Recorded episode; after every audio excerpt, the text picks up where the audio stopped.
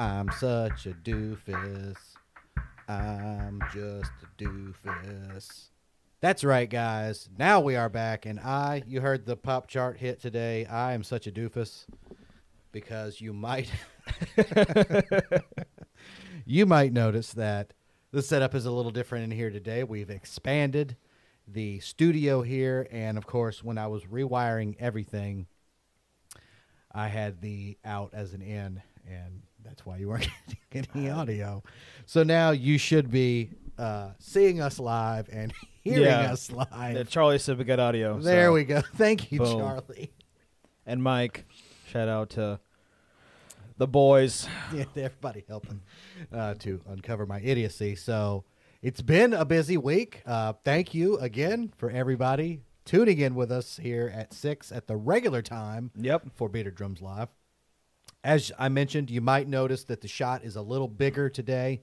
It's not just me and Jarrett here uh, on the one side. We now, not only in addition to having the shot you're used to of Mr. Jarrett, we have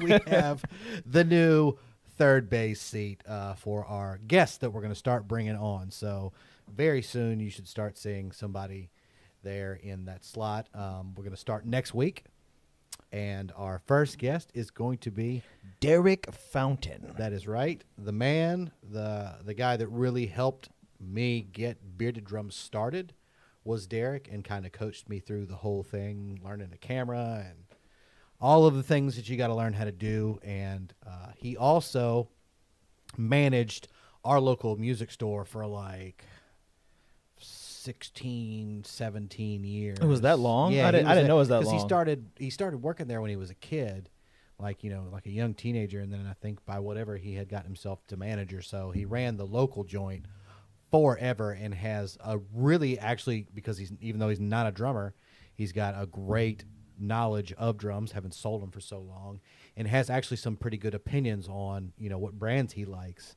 so that will be next week uh, regular time Jarrett? Yes. Re- next week, regular time uh, at 6 p.m. on Thursday, we will have our first guest, Mr. Derek Fountain. He took our promo photos. He, when you see the thumbnails for these videos, those are the photos. So he's not only like a part of the music community forever, he's uh, probably one of the best photographers in our, you know, in Mississippi. Yeah, I was very surprised. Uh, this is just a little, not I guess, not vanity, but I'm, I'm not a big Facebook guy. I mean, I, I'm on there just to like keep up with whatever. Well, he took some photos, and uh, Steven was like, "Hey, how about you do a couple of headshots? You know, some professional drum stuff for for Jeremy." All right, cool. And uh, I got 180 something likes. I was like, "Ooh, this is cool." I was like, I should have loaded up some photos. He takes the best pictures. "Oh yeah." Um, he's my favorite. Um, so, like I said, that will be our first guest. Um, we don't know what the topic is going to be yet. We'll have to make something up, or you know, or pick something good for Derek to kind of jump in on. Um, but we're going to be doing that more and more now. We're going to be bringing in local drummers that are Yep. uh, friends of ours, like Phil, who was over today. Of course, you know we talk about him constantly. Hugh, and we talk about Ray a lot. So those kind of those kinds of players are going to be coming on, but we're also going to have non drummers, Yeah. so we can get like a nice balanced, you know, or even an outside view. Yeah, because Um, that cause that's the kind of thing I'll, I'm looking forward to. Because I did mention on the Facebook post I did uh, on Monday to everyone that since Derek does have a background in photography and videography, if any of you guys out there that do YouTube or anything like that, if you have any questions along that line, uh, you know, to ask Derek, I mean, go ahead and get some thoughts below because I'm pretty sure anything you have, like, oh, I use this and I'm not getting good footage or text with anything, it's like, you know, what can I do or use? And then I'm pretty sure Derek would be able to answer any of those questions that you might have. Um, I totally agree. Derek has, like I said, a good wealth of knowledge. So uh, there's a, there's a bunch of guys we're going to bring on, and, and this is all you know, just to broaden the show, get that drummer opinion in here, get that non-drummer opinion in here. Yeah. Um, so expect that starting next week. But for now, and as usual, um, we're going to go over what we're doing for the week. So, Jarrett, if you will let all of our viewers out there know what you have going on in your drumming life. So I'm currently in the midst of working on sell them some more gear. I recently got my DW kit to sell, which was nice. Um, having not financial issues, but some stuff came up, so that definitely helped cover uh, that.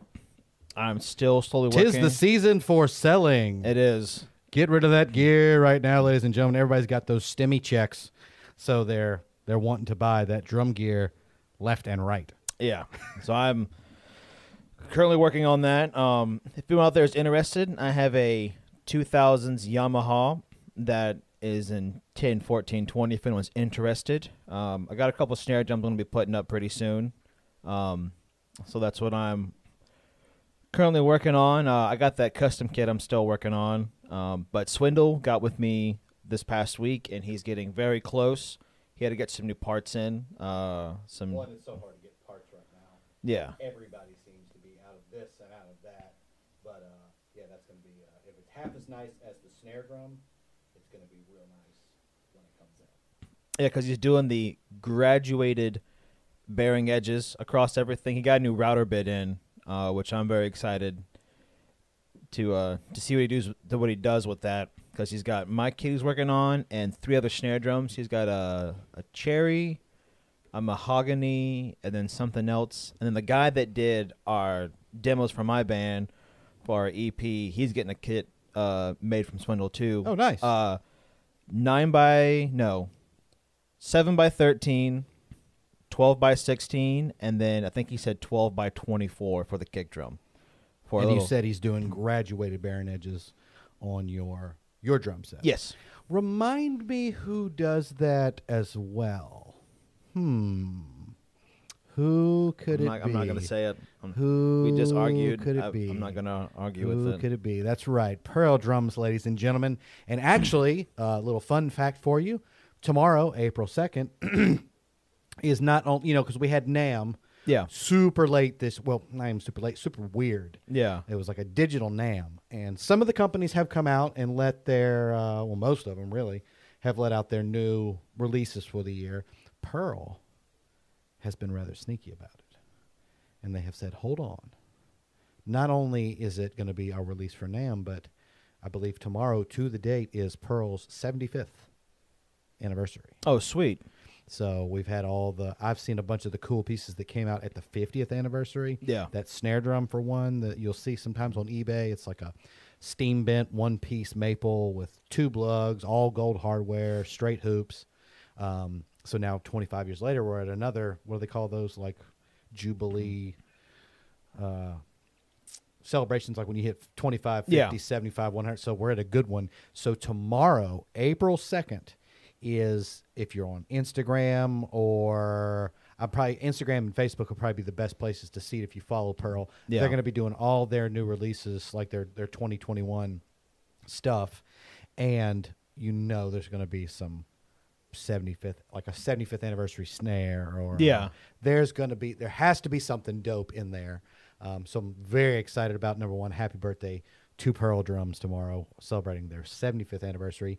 And coincidentally jarrett and i both love the drum history podcast. Yeah, um, which i highly suggest everybody go look um, get, you know get on spotify get on apple podcasts he does stuff on instagram Oh yeah, his I'm sh- Instagram's awesome. yeah, I'm sure he does stuff on Facebook too, but just look up Drum History Podcast and they do some really cool stuff. And coincidentally, recently I had been listening to the history of Pearl drums, where the guy told me that like the founding day or whatever is April 2nd. And then it kind of made sense when I was like, oh, they're waiting to release all their stuff on their 75th Yeah. birthday.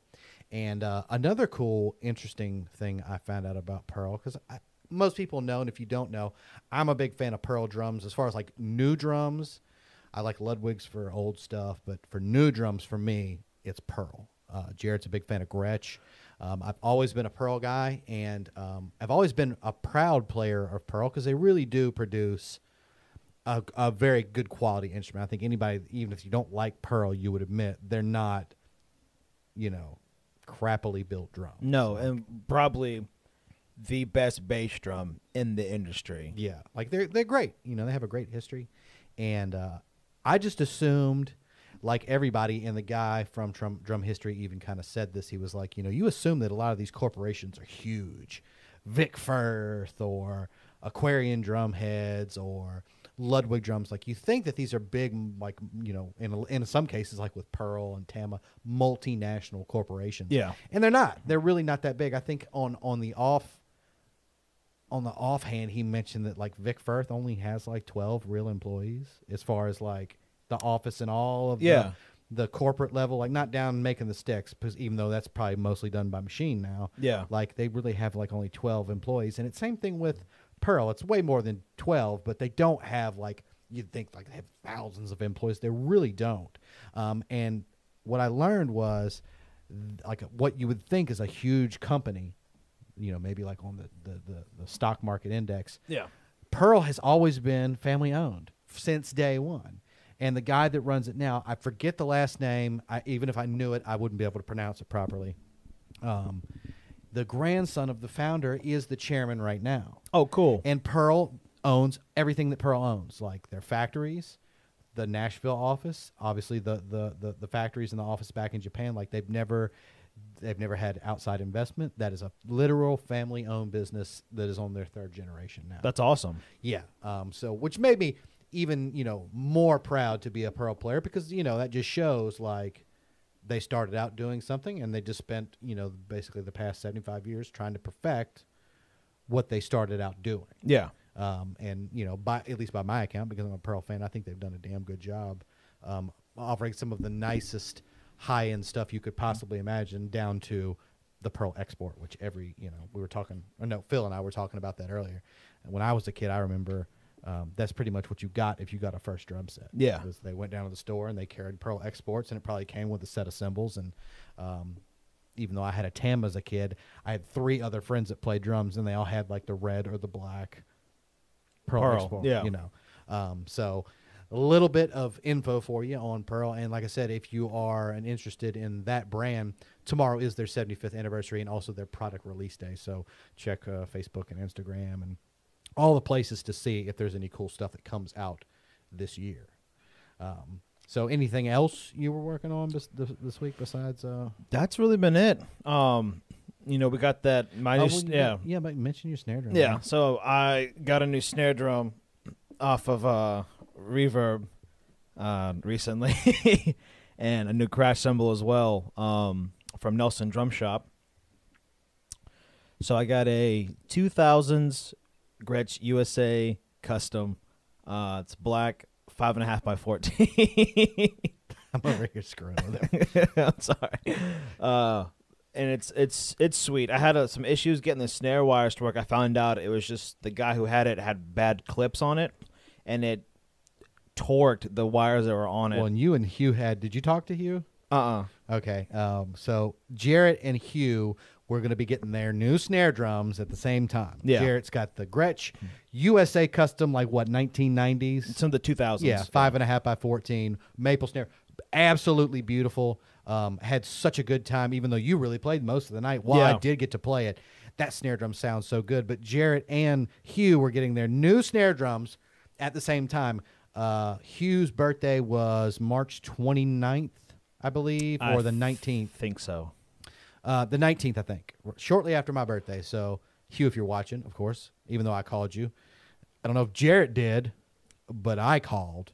Um, How dare you? happy birthday uh, and happy late birthday. Uh, but he, for his birthday, wanted a Gretsch snare, white marine pearl, match all his other stuff.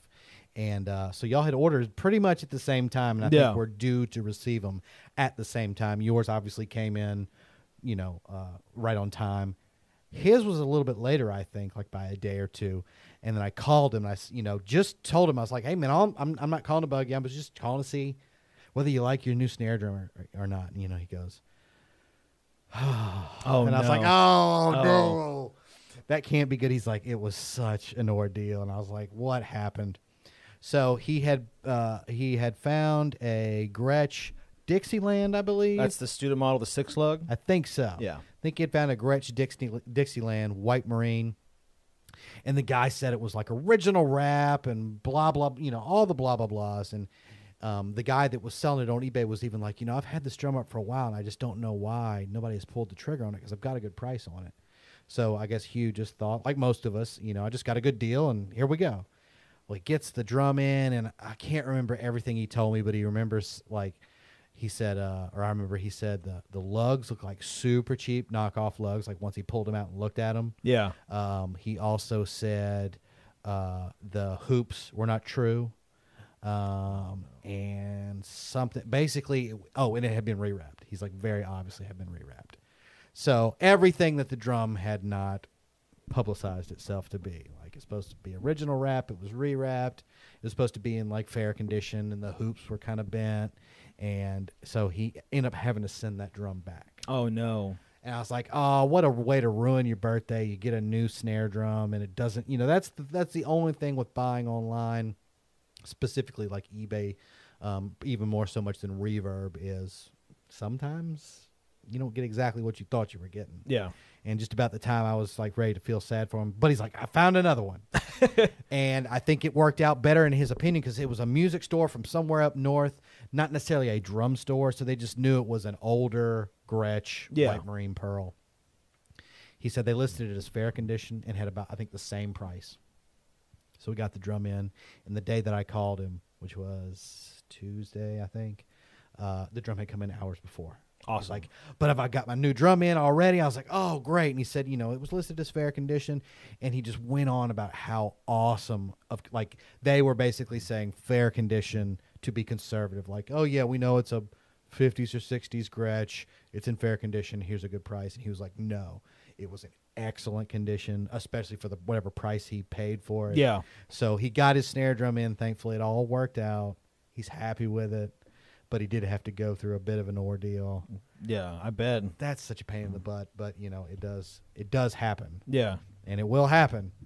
You will strike out eventually if you buy on used on eBay or anything like that. Sometimes you're not going to get exactly. Hopefully, it always works out like you, where you find something just as good or better, same price. You know, no issue with sending anything back. So, but it was supposed to be a happy week for both of y'all. A little bit more for Hugh having to deal with sending it back, but you got yours in, and yours at the juke joint. Um, once you know we got it tuned up and ready to go. Uh, I think I only got to play it for like four or five songs before you got up there, and Yeah. uh, it, it sounded really, really good. And I've heard uh, what was the um, what's the cymbal you got? It's a Zildjian. Say that four part name for yeah. me. So it is a 19 inch Zildjian K custom special dry trash crash. One more time. 19 inch Zildjian K custom special dry trash crash. Say that four times fast. I'm not going to because I'm going to butcher it and say an inappropriate word. Great cymbal. Like uh, you know, Zildjian's great, and you know I would never say any anything otherwise. They're the original. They are the OG. But I don't particularly go for a lot of Zildjian cymbals, and that one sounded really, really good. And I took kind of a gamble. I'm not gonna lie, um, because I watched some videos on YouTube of other guys playing. I'm like, it, it sounds pretty cool. It's like, but Nelson had it up for two hundred dollars, and I'm like, that normally goes for like Yeah. three hundred something. I was like, so I'll snag it because oh, well, they on their description was like barely played. And Yeah. it, I mean, I was like, Fair condition. yeah, I was like barely played, and I was like, for two hundred dollars, like if I don't like it, I can just resell it for three hundred and then Yeah. make money off of it. Um, but I got that from them, and then I got some uh, the key cushion uh, That's right. shaker. That's pretty dope. I got an upcycled uh, bottle cap shaker.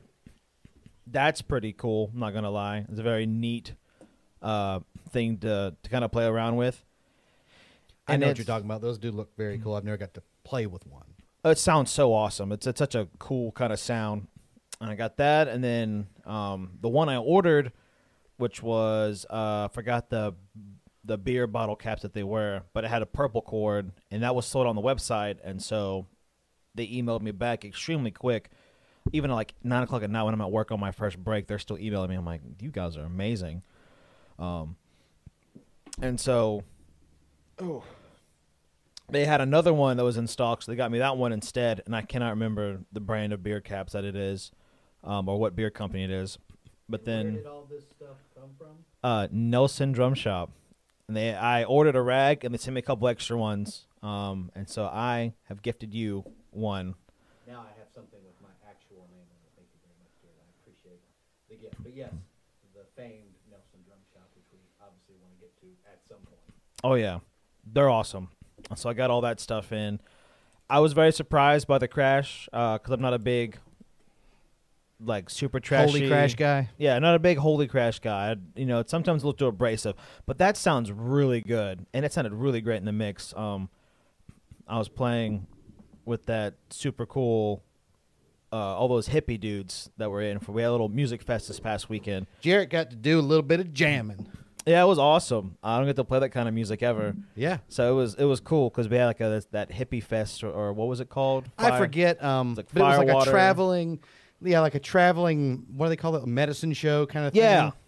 Um. So locally here, uh, one of the bars had on Friday a festival with like I don't know, it's like eight bands and like a bunch of songwriters and singers that would interchange in between the bands, but they stuck around because they had another gig on Saturday somewhere, like a private gig. It's at that that creek place we're wanting to go to. Yeah. Um, and then um, they came to the jam on Sunday, and we got like four songs in, maybe five songs in, and had a couple singers up. And then, you know, one of the guys locally was like, Look, I got these guys. They stayed in town. They want to do a little bit of jamming. And uh, all they needed was a drummer. And uh, so, you know, Jarrett, get up there and play. And he ended up staying. I played about four songs, maybe five songs. And I finished the night and then out. you did from, so that would be like, started uh, it's like 11:30 or 11:40 till 2:30 yeah. ish.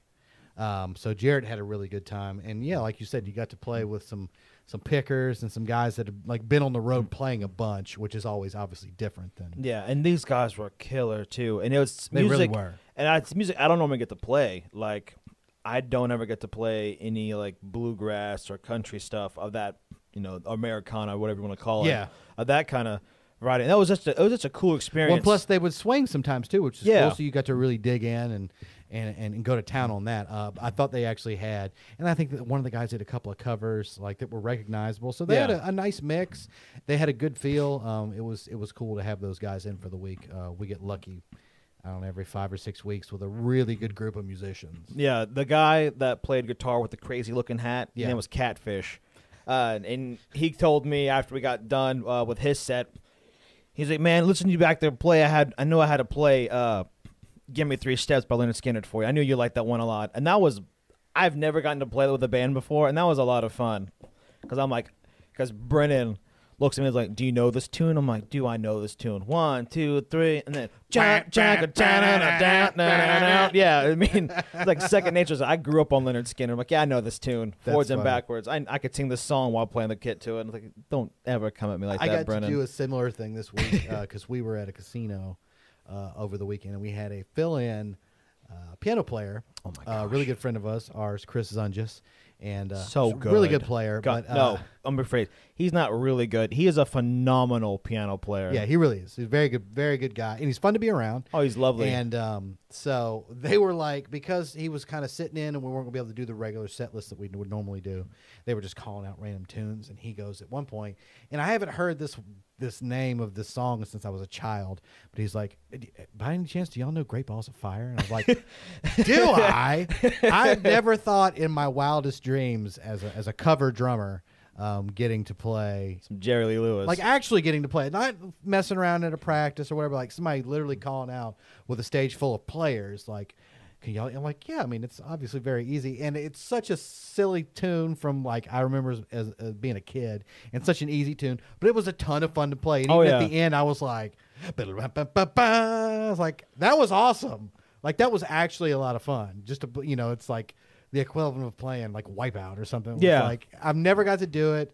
It's something that you hear about way you know ba- way back when you begin because it's boo ka ka boo ka. But it was fun, and Oh, I had yeah. a really good time doing it. Um, so we, we both had like fun musical weekends. Uh, you got somebody honking in on the chat. Um, let's see. Charlie Smith, our man, he's like a dictionary. He goes, but is it the 19 KCS DTC, the MK Custom Special Dry Trash Cash. like, yeah, it is that one. Um, and then we got Mark Whit Wittenen. Uh, and he says, "Hey fellas, I got the prompt you were on." That's right, man. And we are going to be actually going to some of your pictures here very shortly after we knock out the pre-show dialogue. Yep. Um, but yeah, we've got some pictures coming up from Mark Whitman, and it's always good to hear Charlie chiming in. Um, so yeah, it was it was a fun weekend, and I think even you, at both you and I, at the end of the weekend, were like, man, it was fun. I did have a good time, but I'm ready for this week to be over yeah, with. because between work and everything, um, so I work at a casino, uh, and so since it is definitely the springtime, it is spring break, and so we've been having a lot of influx of people on the weekends coming out, and top of having stimulus money. Oh, we've yeah. been, we've been getting And the itch to get out, you know, Yeah. this whole year, yeah, it's probably we've been getting been, um, been getting thrashed. Um, like like I was telling you earlier, we had an uptake from like our normal tips uptake another six grand. So we went from fifteen k to to twenty one k. nice. Which with that and that's a that's a lot for us. Yeah. over the course of a week. Well, you know, it's getting to that. Uh, the weather's changing. It's getting nice. Everybody's kind of itching to get outside and do stuff. So I think it's going to be a, um, hopefully a safe, but definitely a busy summer. Oh yeah, Um, so I'm looking forward to some nicer weather because it's been pretty bad around here this year for our winters, which are usually light, yeah. but not this year. It was not light at all. It was quite heavy. And this cold snap was nice. Yeah, of I course hate- we I get hate one more sweating. cold snap before Easter every year. I call it. Everyone's like, no, I'm like, no. There's always No, one there's before Easter. Always, It's always the week right before Easter. Yep, and we're in the middle of it right now. I love it. so yeah, it was a good week, and um, that's right. You you've already said. Now, I wasn't going to mention it, but Jarrett mentioned, um, started just raving over it. So I guess we will show it. Um, I should have got the picture of the Sabian, but I don't have it. But Sabian makes a practice pad called the Silent Tone or something like that. Yeah.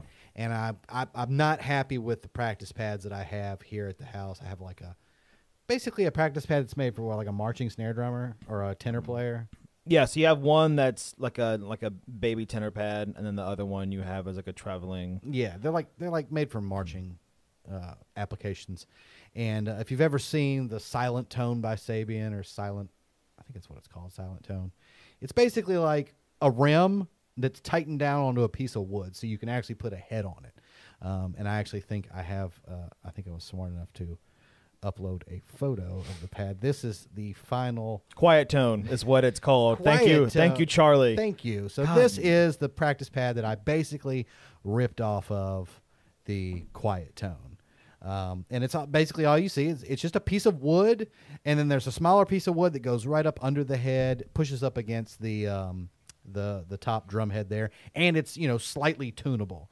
Um, just a project really, so I would have something to do this week, and it literally cost me eight dollars and change because you take a rim. In this case, it's a Jarrett's got it right here.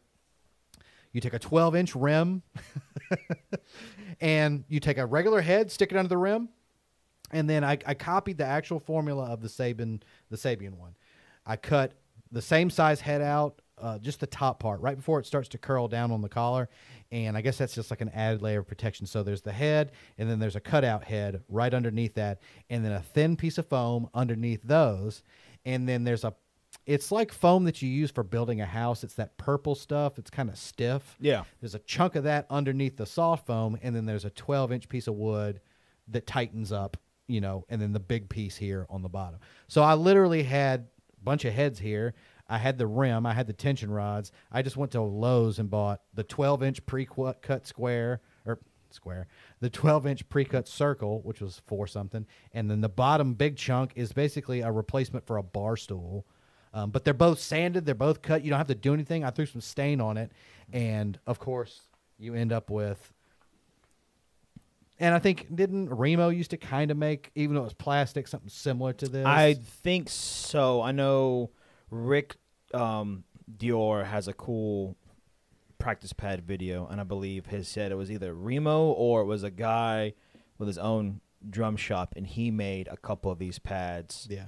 and he's got two of them. And I was happy with it. I, I was like, okay, it feels like my snare. It feels like a practice pad. And Jarrett comes over and he's like, ah, ah, Oh, I, I cadence, I, cadence, cadence. I, ah. I loved it. I, I played all my old marching stuff because this is this is dope. Like it it feels so good to play, even though that you were not expecting me to be like ogling over this. Yeah, really. Like I love it. This is it's such and it feels so good. If anyone out there does anything like marching wise, you would if you decide to build this, you will not regret it because I have my old marching pad still. I have the red Vader. Eh, it's all right. I have an Invader, um, Offworld, and that one's not bad. It's loud. I mean, it's it's got the Formica top with that little bit Yeah. of rubber for the bounce. But this is just so. I guess I'm gonna have to do a nice. video, like how you can build your own. I mean, if you had the rim and the tension rods at home, like just a 12 inch rim, you could do it with any size. You could do it with a 10 or a 12 or 14. Um, you know, you're literally talking like under 20 bucks to build, A hundred dollar. And it's stained. Plus, it's yeah. nice. You know, it's wood. So I guess I'll have to do, do a video on how to build your own I custom I practice pad. I, I want to take this home. I love it. This is so cool. He's like, it's whatever. I told you I'd make you one. You just got to bring me a rim. I know, but you're like, it's whatever. I'm like, no, this is this is gold. I'm like, you could sell these, Stephen. I mean, you could find Who knows? Maybe that's the route. You get six DCI nerds behind this. It's golden. I promise you. super happy with it. So that started off my week was just like literally a two day project. Like I started working in the room uh, one one late at night and realized I, I I did I needed some wood Yeah. and I just didn't have the right pieces here. I had some some circles that were cut in ten inch. So literally the next day just went down to Lowe's. Took about ten minutes, about ten dollars, and the, by the end of that night, it was put together, tuned up, and already had stain on it. And so by the next afternoon, the stain was dry enough to hold. So now I've got no reason to practice. Yeah. like you built the thing. You you made sure that it played like you want it to play at the tension you want it to play. So now I literally have and have been using it every day since I built it. No room or no reason not to sit here and work on rudiments and you know. That'd be dope for brushes because you got the texture. I know because you've got oh, the head. It's a yeah. textured head. So now, if you, especially if you did a 14, Oh, you could work on your brush technique. Well, we'll we'll build another one. There were it was easy. I'm telling you, Yeah. it was literally if I had everything here, it's like you'd start at two in the afternoon, you'd be done building it by like four, and then you throw some stain on it. So by the next afternoon at five, it's done. you're ready to go. So we'll Quick and to, uh, dirty. we'll have to do uh, we'll have to do an episode on that one. oh yeah. Um, so that started the week off, and then obviously the, you you see it. We changed the setup. We got myself, all, or all of us. I got Mr. Jarrett, and then I've got the third base spot for when the guests start coming in. So I had to rearrange the room, recenter the table, run not rerun all the cables, but obviously you can see we messed up early on Yeah. with the audio output. Uh, so rerun some of the cables, but now we've got canvas for everybody, and uh, this is probably what it's going to be like for quite a while. Uh, the next segment, I guess, of the show where, you know, we wanted to get about ten or so episodes, which today is obviously episode nine. I've got it covered up with the awesome Nelson towel, um, but next week being the tenth episode, you know, after what we so we can get comfortable doing this because you know Yeah. Jarrett and I have played drums on videos, and but you know it's it's totally different to sit here and talk to you guys uh, for two hours constant. Yeah, and then there's no editing. There's no. Yeah, so we wanted to get where we felt comfortable with each other, where he kno- he's pretty much gotten to the point where he knows when I'm taking a pause and he'll like throw something in there. Um, so now the next phase will be the bigger setup with bringing in guests, and I think y'all are really going to enjoy that. We've got some really good guests, and we've got a wide assortment of the guests that are going to be coming on. we got a good pool to Yeah, to drum builders, drummers, uh, really good musicians that actually are knowledgeable about drums that aren't necessarily drummers. and then people that are in the industry uh, that involve with us from from like the venue side Yeah, to like the the hiring side, like Denise and them. we're gonna get deep on you. We're Oh, gonna yeah. get deep over here. It's gonna be like the 2020 for drums, Yeah, not the YouTube channel, but the actual show. Yeah. Um, so it's gonna be good, and this is this is pretty much. I think it's gonna be you know until we get to a point where we really feel like we have to upgrade from here. Um, so that was the other part of the week was just really dealing with getting all this set up and relit and everything. I think we're good to go. But today is the best day because I've got a wonderful package that we received. Jarrett, did you get you? That's right. He's ready to go. Um, I've been spending what the past two months, basically liquidating the Sabian inventory. Yeah. Um, I don't play them anymore, not because I don't like them, but just in most of the cases that I'm in nowadays, I just don't use them. Um, started with one Istanbul piece, which led to a crash, which led to A ride. a ride, which led to some other hi hats and another crash, and now we have multiple sets of Istanbul here, which I'm completely happy with. And uh, to cap that set off, like we were talking about, you Phil and I earlier, it's not a real cymbal set unless you have a cymbal With holes. That's right. You got to have in this modern day and age. You're just not a real drummer unless one of your cymbals has holes in it. yep. You got your pepper, which is your ride. You got your salty sweet, which is your crash, and then you got your paprika. You got your wild card here on, the, on the right side. So we have something to open here live on air. L- Actually, I'll let you do it because you're always the the package opener. Uh, this came in today as Phil and Jarrett and I were conversing in the front yard. yeah. Disclaimer: This was not previously opened. The box is just bent like this. Yeah, we, didn't wanted do the YouTuber trick where we actually played with it earlier. we wanted to, but Um, we Steven- did. It was very tough, and I said no. We're actually going to open this live on air, not do the fake thing where we tape the box back up. Because Uh, if we so- don't like it, you'll see us. Yeah, if I don't, you know, that's the thing with ordering cymbals online. You got to be pretty confident that you know what you want. And this one, I'll admit, I took a gamble on. So you might see me here in a second being like, oh, that's awesome. Not really, but, you know, we'll see. Hopefully it'll be good. Everything I've gotten from Istanbul thus far has been really good. Sounds really good. Uh, obviously, they're you know one of the bigger names out there for cymbals anyway. But this one was an experimental piece, so hopefully she's gonna sound good. But we we really just never know. Bum, bum, bum, bum, bum. That's right. Pum, pum, pum. dun, dun, dun, dun, dun. So this is oh, that's my receipt. Yep. This is an Istanbul, and this is out of the Xist line because just about everything I have right now is an Xist cymbal. Uh, what? Nothing. Oh, you gave me Oh, a I weird just- look. No, it's just. Everything has been in Xist so far. I've got one Xist regular ride. I have one Xist regular series 18 inch crash. I have one uh, Xist dark dry 20 inch crash. I also have the dark dry 13 inch hats. And I just got uh, a couple weeks ago the Xist regular series 15 inch hats. And now we have the Xist dry dark, what is that, 19 inch something or something. Yeah, the something. It's the Xist 19 inch Ion Dark Crash. Yes. AKA now I have a, hole, a cymbal with holes in it. Give it give it a whack and let's see. Ooh, a little bit of bite there. A little bit of bite.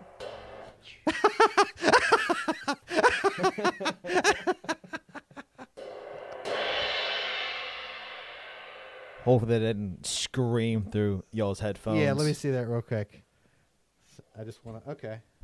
So this one, the dry and dark. St- is it dark and dry or dry and whatever? Is? That's just dark. There's no dry on that one. Oh, this is okay. So, and maybe that's why it's so different. All those dry darks or dark and dries are super thin. Like that crash is like highly bendable, and those hats are really thin. I guess since this is just a regular dark, it's got significant more thickness, and it's got those like tons of micro hammering on it. Yeah, the other because the other ones you have have the big thick. uneven hammering. Yeah. Um,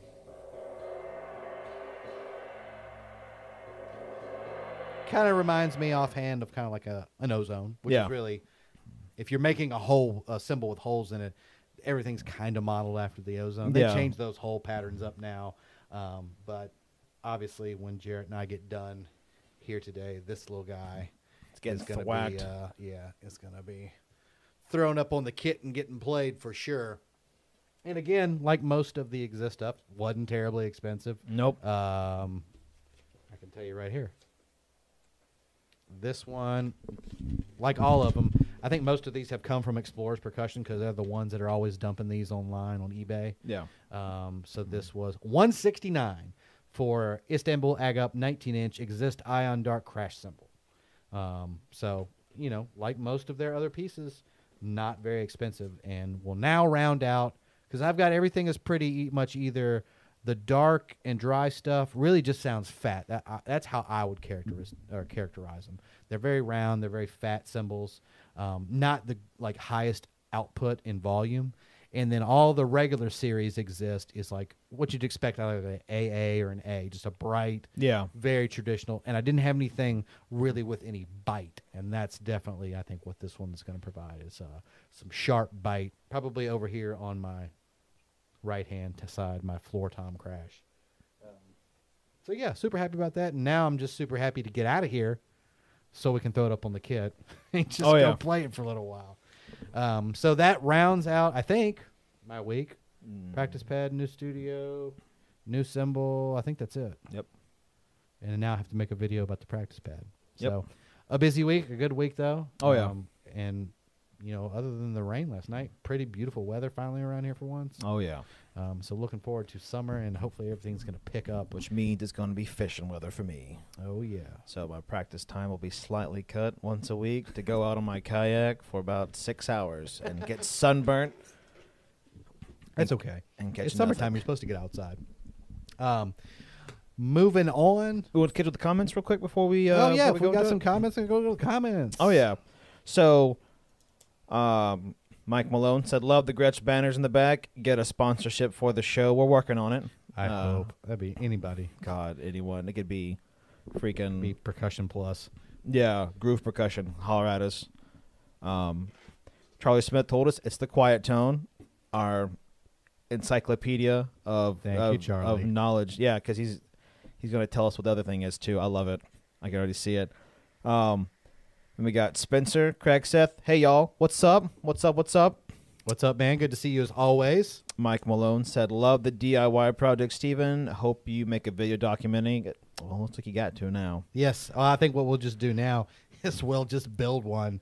We'll build yours. Yeah. and that'll be the video. So we'll just go through. Uh, and you know, Mike, you're into that kind of stuff. Like it was super.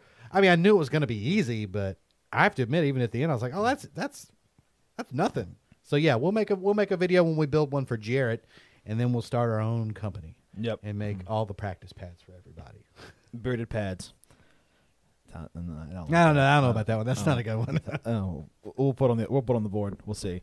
Um, then Charlie, I have one of those Remo practice kits from back in the day, pretty much an ambassador over a bit of foam. that's right. And then he said what I said would work nicely as a brush practice pad too. And if you put a proper rim protector, as you'd have on the E drum pad, it'd be less abrasive when playing rim shots. There you go. And then Mark said goodies, nice. And then Zach Guliach. I can't remember if you've talked about it before, but how do the Istanbul dark cymbals compare to the Sabian fierce cymbals? I have never gotten to play a. F- I take that back. Rest, ooh, rest, wet. West Rodberg, I want to say, uh, went to school with me. I want to say he had a fierce crash, Yeah. or high, he had one of the two, and at the time for me, that was a very funky sound because we were both like 14, 13. So that was a little weird and wonky for me. Yeah, and they're funky cymbals. you know, Yeah. they're not. They're not typical. Yeah, because Um, you think JoJo does play all that super compressed, real dry, Yeah. uh, electronic music. I got to then- mess around uh, when Sabian came to the store years ago. They brought the hats with them. I'll say this, and this is probably the easiest way I could describe it. If you're trying to compare the dry dark stuff to Sabian Fierce series, I like the tone and the sound of the Istanbul stuff better. That being said, I think Jarrett will totally agree with me. Those, um, where's my cymbal bag? Is it right there? Will you grab? Oh, just grab like the, the twenty inch crash out of the big the big section. Um, Jarrett's gonna grab my dry dark twenty. Don't get me wrong, I'm super happy with them. They produce some of the sweetest tone. Um, this twenty inch, yeah, dry dark, not dark dry. This twenty inch dry dark crash is all. I mean, it sounds like an old K to me, like a really old paper thin K, and it's way more rounder, way more round, way more buttery sounding. But Jarrett and I took these out to the juke joint gig, and we admit this does not put out a substantial amount. I mean, like this is if I can get to where the camera can see it. This thing is so thin, I can really bend it with my hand. Like it's not high volume output. Yeah, if it was thicker, then yeah, it'd be probably But more then it comparable to it. But then it wouldn't sound the way. Yeah. Yeah, it wouldn't sound as soft and like round is the best way I can describe it.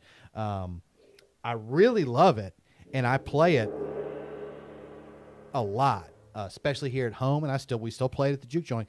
But if you're going for maximum volume output or something that can keep up volume wise, I don't know that the dry darks can do that that well unless they're mic'd. Yeah. The hats I never had a problem out of. Those 13 inch hats, when you'd be up there playing, no matter how loud the guitar anybody, you could always hear the hats. The crash was a little lacking. That's why I got the regular series exists. Just it looks like a AA or an A, 18 inch crash. It's real bright. It's very classic sounding. You can hear that just fine. This one, I can already tell just by the thickness and the way it kind of sounds when I thumb it. This one's going to have no problem putting out um, the volume. Granted, this is just one of the darks, not the dark and dry. But I'm really happy with them. And if you want some different sounds and stuff that you've had before, I think you can find it for sure in the dry dark out of the Istanbul stuff. Yeah, and at an affordable price too. And I've seen some of the Fierce stuff go on Reverb, kind of cheap, but you got to get lucky. Because normally worn down, that the logos are basically gone. Yeah, you're gonna Um, you're gonna you're gonna do better money wise with the Istanbuls. But like I said, if you were just if you just had to have maximum output for volume and you still wanted like this dark, dry dark 20 inch crash, you might have to go with the Sabian. But I prefer the tone of these Istanbuls. Everything I've bought thus far, um, I've been really happy with. Uh, even the bigger hats, the 15s, which are bigger than I would normally go, but they got that kind of Steve Jordan sloshy thing going on. I really like them. Those 13 inch dry dark hats are tight and they're quick. So I've got like really loose and open and really tight and compressed. Um, so I've got each end covered on the hi hats, and then the ride I think works on everything really well. Um, the regular Xist crash is very classic sounding. Of course, the dry dark is just that nice, dark, buttery. You know, probably great for modern jazz, jazz, swing music. If you want to be an eclectic, weird drummer, that'd be a great one. And I think this one is going to offer uh, a, an interesting kind of ozony, nice bark to it. Um, but of course, you know, when we get done here, that's going to be the first thing we do. Oh yeah. So I hope that answers your question. Um, I love both brands, but I have recently admit I've liquidated all Sabian and gone to Istanbul and are very happy for it. Um, so I they get my vote of confidence, and I've never really even got to purchase the Big Daddy stuff, the 30th anniversary, uh, any of the Mehmet stuff, any of the um, Well, Mehmet is a different company. yeah, but I'm saying like Yeah. any of that, Oh, that okay, yeah. side, I guess. Yeah. Um, so uh, or that like that. Carter McLean has a bunch of those Turk series.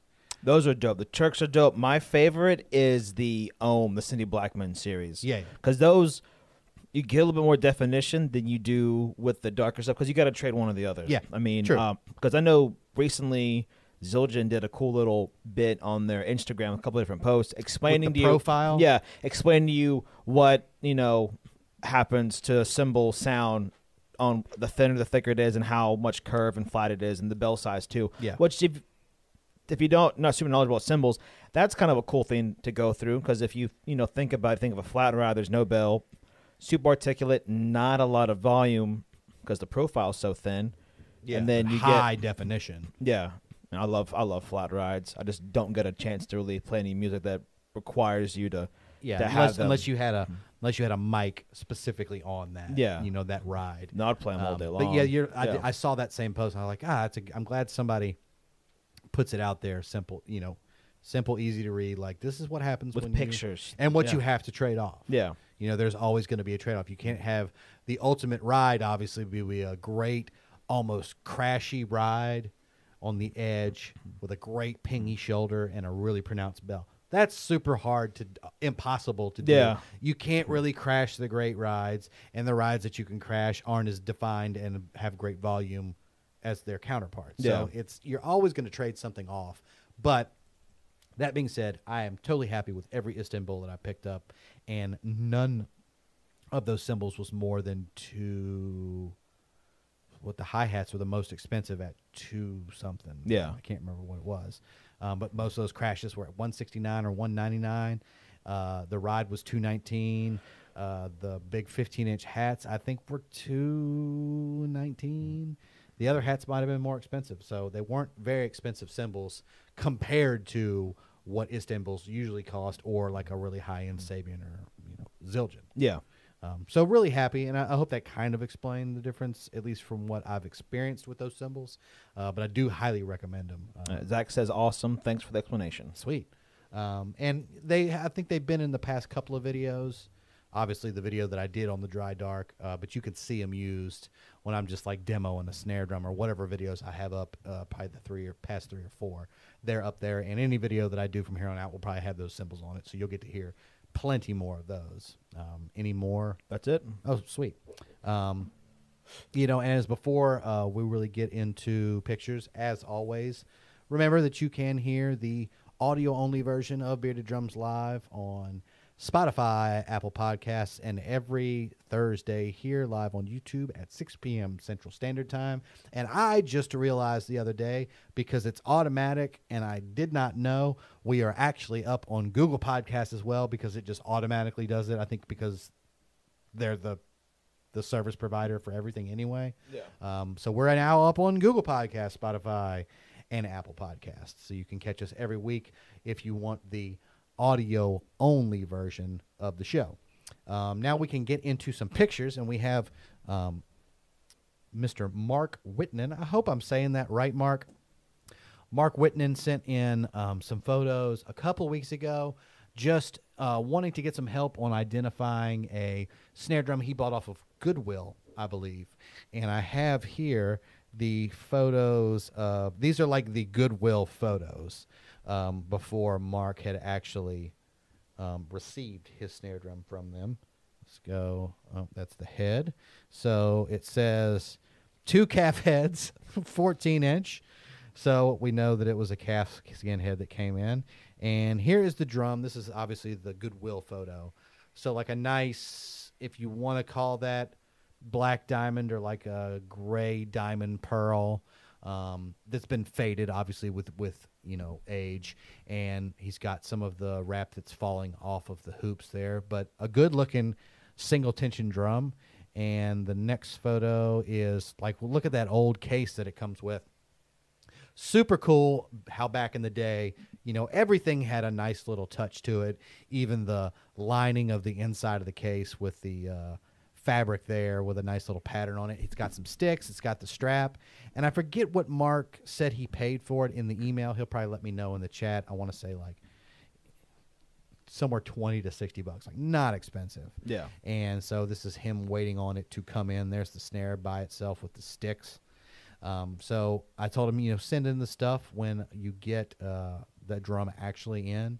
And this is some pictures he sent me once he received it. So he was looking for some help in identifying this drum. But as you can see from the pictures, and I think he had come to this conclusion as well, that is a super, super thin, like probably sheet metal uh, shell with Yeah. some reinforcing rings. So I think the thing he was afraid of is that he had might actually picked up something that was like a toy drum, Oh. which I think may be the. Now, granted, I, I can't put my hand on this drum from Mm-hmm. here and feel the thickness of that shell, but he did say in the in the email that it was a significantly thin shell, and that he was wondering that if this maybe was like a toy or like maybe not necessarily a player Yeah.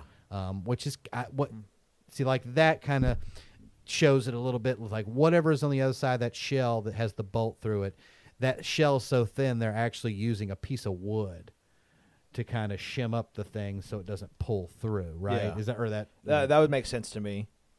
Because if it was it was that thin, it would definitely start to to have like a, a divot or yeah to so i think you know and that's why i didn't show these to Jarrett before now he did say that pretty much all of the um wrap had fallen off the the hoop and those hoops actually look nice Yeah. that looks like it might be a maple hoop So you could probably save those, not save them, but like strip them down and refinish them, and they would look really good. I think this drum is going to look really good either way. Yeah. Now, whether it's strong enough, I think you know to be considered a player, you know, it very well may be a, a toy drum.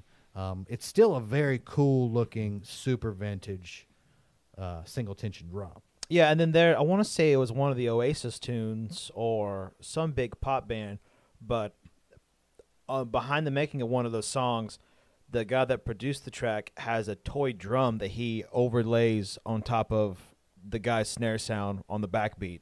Oh, that's got, cool. It's got a kind of a funky, wide open, vintagey kind of sound. And so the guy that did our demos, he also bought that exact same toy drum up in Jackson for like twenty bucks. Uh, We'll see. put- I mean, to put on his you know, stuff, that just I shows you you can you can get sound to just about anything. If that's now, you know, that may be the case. Is he gets this snare all cleaned up, and it may sound killer. oh yeah, You know, you never know, but still a very cool find. I don't know. Has he weighed in on the chat at all since I started talking about it? Um, let's see. He did say that it um, turned out to be a toy, and then let me go through. Uh, S- used to play in Istanbul, but he also mentioned about. Let's see. Charlie said looks like an old hat box rather than a case, plush, and dual purpose. Oh yeah, you. Talk, oh, if I can, if I can find that, let me find that one. Because that makes sense. That once he said that. You're right. that, That that Huh. kind of. I guess you're right. That probably is like an old hat box. Huh. And that drum just fits nice and perfectly in and it makes sense that Charlie would know that because hats were always a big thing over in the UK, not so much over here. yeah. Uh, I mean, at one point, but I don't think we ever Yeah, yeah. got. But it's not common, yeah. traditionally. Um, that's a good point. Um, so either way, I think it's a sharp looking uh, little drum. Um, let me find the one that actually shut. There we go. It's a sharp looking little single tension vin- vintage piece that'll look great, and you got some cool vintage uh, sticks to go with it. So I think it would still be worth it to take those hoops, get them down, you know, resand them down, and then you know get them all finished up. Maybe uh, you might not have to stain them; they look like they were pretty good color. Um, I would just take the wrap off the hoops, leave them the way they are, and then just have that with the wrap the way it is. I think it'll look killer. If not, do like Q does and have it as like a little decoration piece if you decide not to play it. Yeah. Um, still a very cool drum, and I Oh, think yeah. it's worth the pickup. Um, now, Mark also sent in a ton of drum set picks, so I'm going to break them up over a couple of shows, um, just so we don't waste all of his in one. Yeah. And then later on, we're showing other people's stuff, and we, we've like blown all his in one shot. So I'm just going to show um, a couple every show. Uh, in the first one, he had a bunch of cool looking kits, and the first one is this. Ki- it's this is the finish. I love. Oh, that's neat. it looks like an old school marble. Looks like a, like a kaleidoscope Yeah. kind of, and it's also perfect because you also love candy. It looks like hard candy. Oh, it looks like hard. Can- I mean, that is Candy Girl for sure. Um, but yeah, this is. I love it. Really, what it reminds me of is like when you get a pack of marbles as a kid. That is a really funky finish. I've got another shot. So there's the kit. oh, that's cool. Yeah, that's a really cool looking kit. I'm super jealous of the finish. That it's it's almost like Mardi Gras and almost like Peacock, but kind of floating in between. Like if psychedelic red actually had. gr- Oh, what's it? What was that finish called? Avocado. Yeah. Yeah, like an avocado marble. That's So, cool. Yeah, I do love the finish on these drums. And I don't remember if Mark told me that he rewrapped them himself or if this is how they came. But either way, um, very jealous of that finish. I would love, I would kill to have like if you think if you had a little, little bop kit in this this finish with like an 18 inch kick, a little 12 and a 14, or you really even the setup he's got here, which looks like either a 12 or a 13 up, and then is it a 16 down below? I think it's probably a 14 because that. And he those- converted the 16. No, because it's got bass drum hoops. But look at it, it's also one. It's also a five lug bass drum too. Ah, I got you. So it is okay. Either way, um, I'm really jealous of this finish. You did if if I can't remember if you told me you did the rewrap. If you did, you did a killer job. Um, otherwise, you picked a killer looking kit. Um, I really, really love that cover or that color. Um, so thank you to Mark for sending all that stuff in.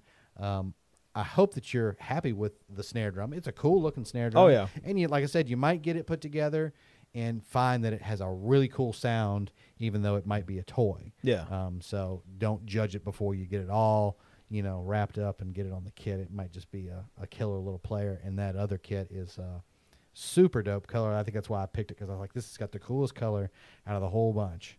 And we're just going to spread these over a couple of shows. So, Mark, every week we'll be showing another one of those groups of photos that you sent me. Um, I think that's all I actually had for this week as far as photos. Obviously, as normal, I want to thank Mr. Watson, the patron of Bearded Drums Live, who helped us get set up there in the beginning. Always want to thank him every week. Now we got a picture, get a picture of uh, Daniel, who is our second Patreon. Yeah. um, or patron. Patron. We're not on Patreon, but our second patron, Mr. Daniel Johnson from Gulfport, Mississippi, made a purchase from me, which helped get all of our third base stuff set up. So now that we can have our guests come on, uh, he was able to get some gear off of me, which helped me purchase the mic that you're seeing, the arm, and all of the accessories to get that, the chair, all that set up. So again, next week we'll start the first inaugural guest, Mr. Yep. Derek Fountain. So that wraps us up, at least until this point. Anybody chiming in on the chat before I move into? Let's see, Charlie. I used to play an old Istanbul pre-split, so cool. That was just Istanbul 18-inch Nice. flat ride in Ronnie Scott's in London on their house kit. Beautiful sounding cymbal and a perfect choice in that small jazz group context.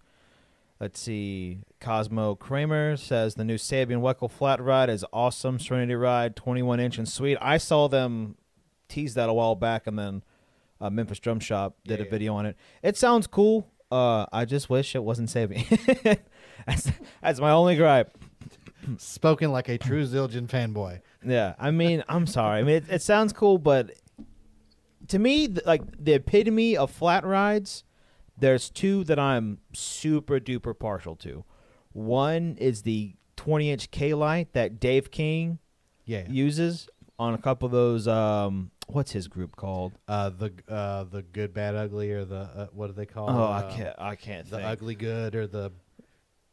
Oh man, I can't remember. Yeah, now. as much as we love Dave King, we're blank on his band name. He would probably slap us Yeah, in the he really would. He'd slap me in the face. Yeah, we're we're we're tripping over his group, but that one sounds really great. And then there's this dude who has like three or four prototype of Kerope flat rides, that would be nice. and those and he's got them in different sizes. He's got a 19 and a 22 and a 20, I think too.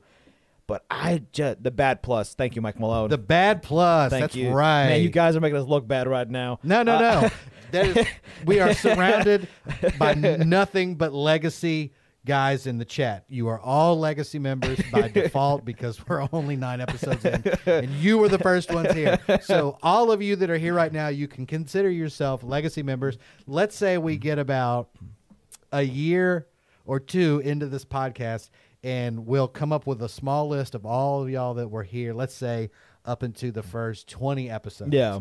and those will be and we'll get y'all all like t-shirts or a sticker or Yeah. something that's like bearded drums legacy member and um, uh, michael benson asked uh, the other week he's like well, what are the perks for the legacy members? I was like, I don't know. I guess we make them all moderators for the chat or something. Yeah, like yeah, you guys uh you just keep one in line. I could I could hear Charlie already. All right, guys, calm calm it down. Bring it down. Bring it down in the chat.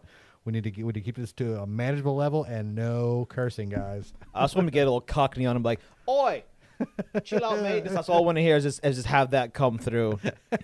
So yes, consider all of yourselves legacy members here in the chat. Um, anymore. that's it. That that's my only beef with that flat ride is that it should have been should have been a Zildjian. That's okay. It's okay. They're all great. We take no sides here. They're all wonderful. Even even Paiste, they're wonderful. So no taking sides. I was a Zildjian guy. Now I'm on Istanbul, so I've got no room to talk about switching brands or anything like that. Um, so anyway, uh, now that we've got all that wrapped up for the day, time to get into our main topic, and just about right on time. It took us an hour and fifteen to get into this point. We had a lot. We also We did. We. That's right. We got a lot, baby. Got this brand new cymbal we're gonna have to play here in a minute. Um, Today's topic, Jarrett, let them know what we're going to be talking about today. Today's topic is Instagram drummers, what they can and can't teach you. Ooh, you're starting to get a little edgy with these uh, with these topics here. You're Yeah. starting to push the envelope a little bit. We might make somebody mad. There's like three dudes I can think off the top of my head. It's just like, come on, man. Well, and you know, obviously it's a relevant topic because it's so integral in what we all do. You know, if you're really into drums, playing drums, collecting drums, buying drums, selling drums, learning about drums, Instagram has become a big daily driver for you know that really fast content to let you know what's going on, when the new video is going to be up, short little lessons which are a big Yep. thing on um, you know we see those constantly. I have to admit you know, before getting too deep into it, strictly on the comparison of Facebook to Instagram, I enjoy the Instagram model way more. It's not about the likes or the comments, to be honest with you. It's about, you know, obviously you're only limited to one minute Yep. on your videos. You can upload as many, you know, stills as you want, but you know, you're one minute, so you've got to get the point out there and got to get it out there quick Immediately. Yeah. you know and it's not so much about the back and forth on the comment section and stuff like that it's really just there for you to consume very quickly and i love that format um, so you know before you get to the drummers what they can and can't do you know off the bat i know personally i love the instagram format How- what do you how do you rank the two between instagram and facebook you know youtube's really a different thing Um, I I do like the Instagram format because like it is short and sweet, but also wouldn't mind having something a little bit longer. But then that's where YouTube comes in, and you just you have all that on YouTube, so there's no really no need for the yeah Facebook. that's your long format Yeah. format uh, platform and I think the Facebook part just crosses over because Facebook owns Instagram. Yeah. and so you're gonna get like residual views from that anyway, and then plus there's tons of people who don't have Instagram. true and so you're able to kind of kind of double dip into the the Facebook group, yeah you know, by just having it be able to be linked easy yeah and have stuff on there. And like you know, with any of those platforms, YouTube, Facebook, Instagram, you know, those are the big three. Obviously, there's uh, tons more. There's always going to be the upside and the downside. The downside was too much for me with Facebook. That's why I'm off of it now.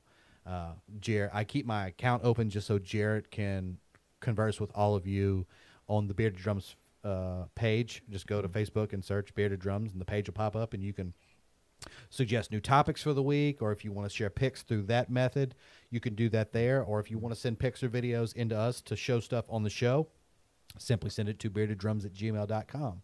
Um, so, but for me, other than having that page up, I did not enjoy the user experience of Facebook. I like Instagram so much more. It's quick. Like I said, there's a time limit on it. You got to get your point out there and then move on, which is probably great for when I'm just sitting on the couch, kind of surfing.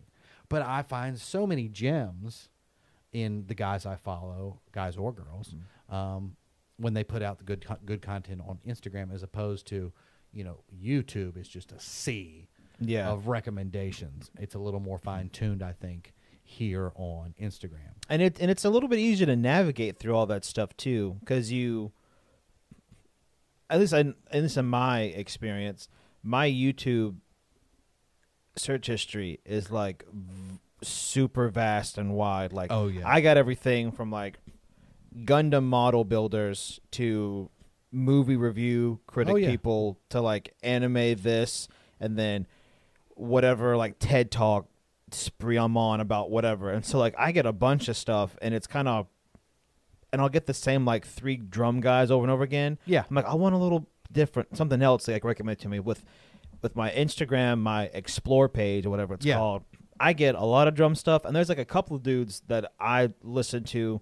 Um there's a guy named Fernan- Fernando Rosa who's a freaking nasty bass player. Yeah. And he does all like the old Motown and funk bass stuff. I know who you're talking about. Got the the kind of And afro. he always has a cool like Yes, the- 70s shirt yes. on, and he's just grooving every day with a Yeah. new track. I like that there's, guy a there's lot. I like I have him. I have this other cat who does this cool little thing that I I think it's super neat. Um, he does synth bass versus electric bass. I've seen those. Those are great. I Yeah. forget his name, but those are cool. yeah, I love synth bass. so that's why I like Instagram for that kind of stuff is like because you get a little bit more variety, and you got that new kid coming out, Carson, forgot his last name, and he does he's blew, blowing up over uh, his Grease cover on the Talk Box. oh, okay.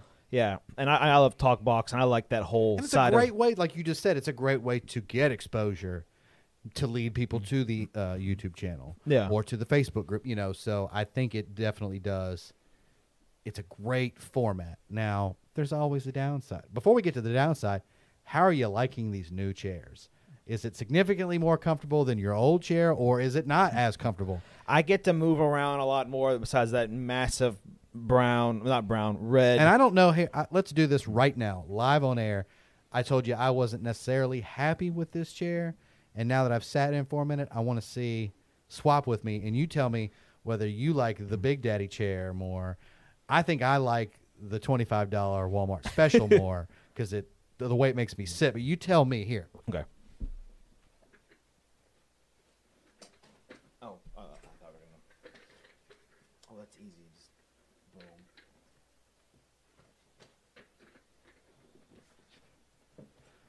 All right, so now we'll give this a few minutes and let that kind of Yeah. marinate on your backside. I already like this already. See, I like this one because it forces me to sit up. And And, this I- is the silly things that we do when the camera is off that y'all don't see is we trade back and forth whether we like this chair or this camera or this mm. angle or And I like the kind of slouch. So this is like, see this one kind of forces me to sit up straight, which I, I think I like. Um, I might I might be going with the Walmart special. that's fine. I'll, I'll the, keep Big Daddy. the Big Daddy chair. I'm fine with that. You know, you can have the you can have the A level gear, and I'll have my little Pearl Export right here. And I'll be the- keep I'll keep the A and F field drums There over here. Like, um, so we, I think most of us can agree we do like that Instagram format. Now, getting into the specifics. Um, Yeah. I guess, uh, bef- before you get into the choppers and all that other stuff, lessons or the learning format for you on Instagram, how does that sit? so there's some good and then there's some bad. So what I've seen happen, at least one guy's channel, I do not like guys who do drum tabs. It infuriates me. One, to my mind, it makes no sense. It's almost like the the new standard for kids learning math and stuff. Well, I think Maybe because I just don't know it, I don't like it. I think everybody would probably agree, and, and let's do it that way. As Jarrett is ex- explaining, you know, his, I guess, negative take on some of the academic side or the learning aspect of Instagram. At the same time, y'all let us know what you necessarily don't agree with as far as if you were going to use Instagram to learn on. So anyway, back to um, uh, the drum tabs. Yeah, so like the the guy has the drum tab. I mean, it's cool when he breaks it down like part by part in his video. Like, you know, he'll do like the hi hat part, and he'll add the bass, and add the snare. I'm like, that's cool. But it's like to learn. It's like to me, it through that point, there's so much that can be misconstrued and interpreted incorrectly, and I think you should just learn it the correct way. That's just me. Instead of going through having to learn two different systems, True. um, just learn the one that's universal everyone uses. Yeah. Because I mean, it's not like you're going through reading sheet music and then using Nashville notation. Because Nashville notation, it's another system that everyone uses for like a quick, dirty recording, or you're getting through playing in a live situation where you don't necessarily have the sheet music. Like no one's gonna give you guitar tab to go play Mustang Sally. They're gonna give you the chord changes or the actual sheet music. Yeah. Or Wh- expect you to know the Nashville number system. yeah, to go through and play Mustang Sally. You know, no one's going to give him guitar tab going. You know, play this live. You know, so that's why I I don't like it when that part happens. Um, then on top of the whole learning thing, it's a whole nother rabbit hole. It's like it. I don't like chops. Well, don't don't get I'm- the chops yet. Yeah, I'm not. I'm not Stay not. off of chops. Yeah, But I think I would agree. I would agree with you, even though I would kind of defend it in that it's really quickly delivered content. So I can Yeah. guess I can see, even though I don't agree with it, why you would use tab. Yeah. because it's only a minute. You got to get it out there. But I would also agree, it's just as easy to learn how to actually read it, and it wouldn't. You know, once you did it, it's not something like you you've done it. Now you know exactly what he's laying out when he's got it down at the bottom. So I could see why they would use the tab, but I would still say no. Just take the extra time and get it to where everybody could use what we all use. like the prime example I can think of is like whenever Mike Malone did that uh, leave the door open thing, he put the actual sheet music at the bottom of the video as he played along to the track. Like you get to see it happen. Yeah. It's like just do that. Yeah. Like it's I mean it's that's everyone knows what it is. Well uh, okay, that's very general. Most people know what it is. And if you're not super familiar with sheet music reading and how it goes, you can kind of piece together what those parts mean or what that notation is just by listening to it at that point. Um, but if you're gonna if you're gonna put out music in a learning application with sheet or tab, just do the sheet. Yeah, I mean, put up the music, you know, and and kind of force everybody to get on that page because that's where we all need to be anyway. yeah, Um, I don't read that much, but I know that I have to know how to do it. So when I do go look up something, you know, you're able to pick up just about if you obviously if you can read, you can pick up anything because you can find the sheet music for just about anything. So Yeah. it's, it's it's it's valuable enough that you need to know how to do that. So I, I would I would agree with you, even though I can understand it why they do that and why they shouldn't be doing that. You know, we don't want to dumb it down to just L's and R's all day. yeah, because that. Uh, because on top of that, a lot of the guys I see on Instagram who talk about stuff like there's there's like one of my biggest pet peeves is guys who call triplets wrong. Yeah. It's like you're playing a triplet, and he guy puts out four notes. I go, that's not a triplet. and it's like that's just a, that's just a four note sticking. And it's like none of that is none of that is a triplet at all. I was like, you have to have the notation for the context to be a triplet. I'm like you're just you just put out.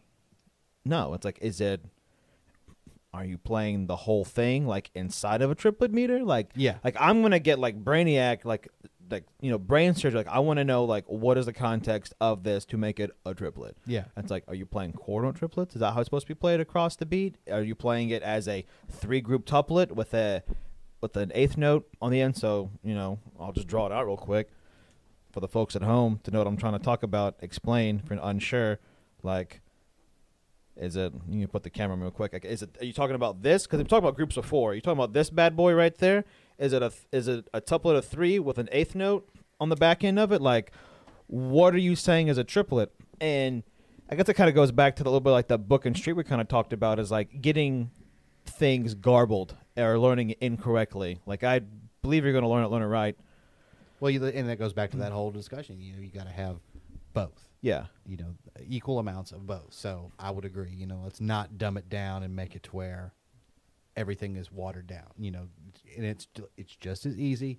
If if my slow old brain can do it, anybody can do it. Especially a younger person that sponges that stuff up so yeah, quickly. Um, you know, but still, I think at the end of the day, guys like Mike Johnston, guys like uh, um, from Mississippi, Stephen Taylor, you know, they put out good content, and if and if they're only using Instagram to get you to the YouTube video where they can show you the stuff properly, perfect marketing. perfect marketing, and every drummer has an equal footing on Instagram Yeah, you put the right hashtag, it gets seen enough, you know, seen by enough people, and you're doing a good enough job, it's going to blow up. You Yeah. Know? So, um, and to answer, I saw Derek chiming in on the um, chat. Yeah, if you want to go grab something to eat afterwards, just let us know. Uh, we'll uh, we'll call you when we're Yeah. done. um, but you know, so you know, not too bad marks, I would say, as far as educational. And you know that Vic Firth and Sabian are putting out the proper. You know, I'm sure they're. Show, I'm sure Vic Firth on their uh, Instagram is showing rudiments and you know those little quick videos showing you how to play a paradiddle, all that kind of stuff, which Yeah. is obviously what we expect out of them because they are the industry leaders for that kind of education. yeah, Um, now, getting into, I guess, what I would consider the other third of the whole of Instagram, if you broke it down, you know, pretty loosely, like the creativity side. yeah, Um, that's where I think it excels the most. Yes. You were talking about that video from the guy, the sugar percussion drummer Yeah. that's in his living room. Mm-hmm. I forget his name. Um, I wish I had a way to go look it up um, without like randomly searching for the video. There's a guy that like basically is on. I'll do it. Uh, there's a guy on Instagram who is a really good player. He's a really creative player. Uh, he's a big pusher of Sugar Percussion's drums. That's what he uses, you know, exclusively. But he's just in his living room, and like half the time, his wife is on the couch behind the drum set, or the dog is there, and he just pumps out these really creative beats. I'll give you the name when Jarrett finds it here in a minute. I got it. Okay, well, who is it? His name is Ian. I'm gonna butcher his last name. Uh, I'm gonna say Miak. M A C I A K. Uh, Ian. So I A N space M A C I A K. Uh, his handle on uh, Instagram is Ian Hits Drums. Ian hits drums. Great player, really great drums. He got a bunch of good Zildjian cymbals. Like he's Yeah. got some nice stuff, but he's super. Every time he's working on something different, it might be money beatish, it might be super linear, it might be super polyrhythm related. He always is working on something different. And then he was featured on a Zildjian video. Yeah, Zildjian video. Um, and then you said he was kind of getting ragged a little in the comments. Yeah, because the so the the video that was posted was by Zildjian, and they're asking like, you know, what are you doing out there to stay motivated and inspired, whatever. So, I immediately made my little comment saying, you know, what I do to be inspired and everything, and uh, sounds like a drum liked it and commented back to me, which I thought was cool. And then a lot of guys in the comments were just like dogging the dude, like, this isn't creative. This is just noise. It's incoherent. It's like, well, as of like taking a step back, like the past like couple of months, especially been doing this, I've been kind of like, my views on drumming in the community has vastly different from what they were like a year or two ago. I would say, um, just my my being as a person has also kind of changed my outlook on life. Uh, besides that, I was like, eh, nothing, nothing he's doing is bad. It's like he's playing in a different, uh, different fashion. It's creative. It's against the grain. I mean, you think of every decade or so, there's a new genre or something that pushes against whatever's going on. Also, that mic's gonna be a little quiet. Oh, that mic's gonna be a little quiet. Yeah. Yeah. Just let you know.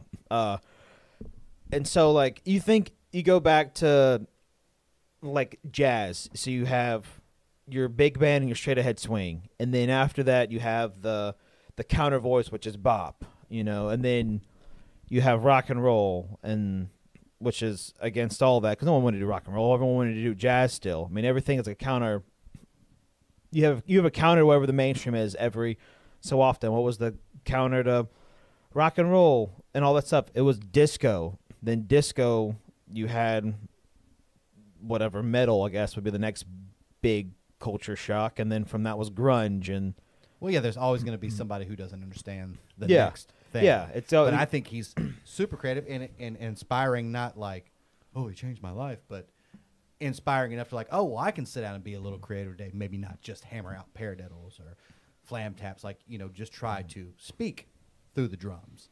Um, so and and then uh, the guy you turned me on to, the Japanese guy, the Happy Amada or Amada, how you say his, I his think I've name. mentioned him before. Happy Amada or Amada.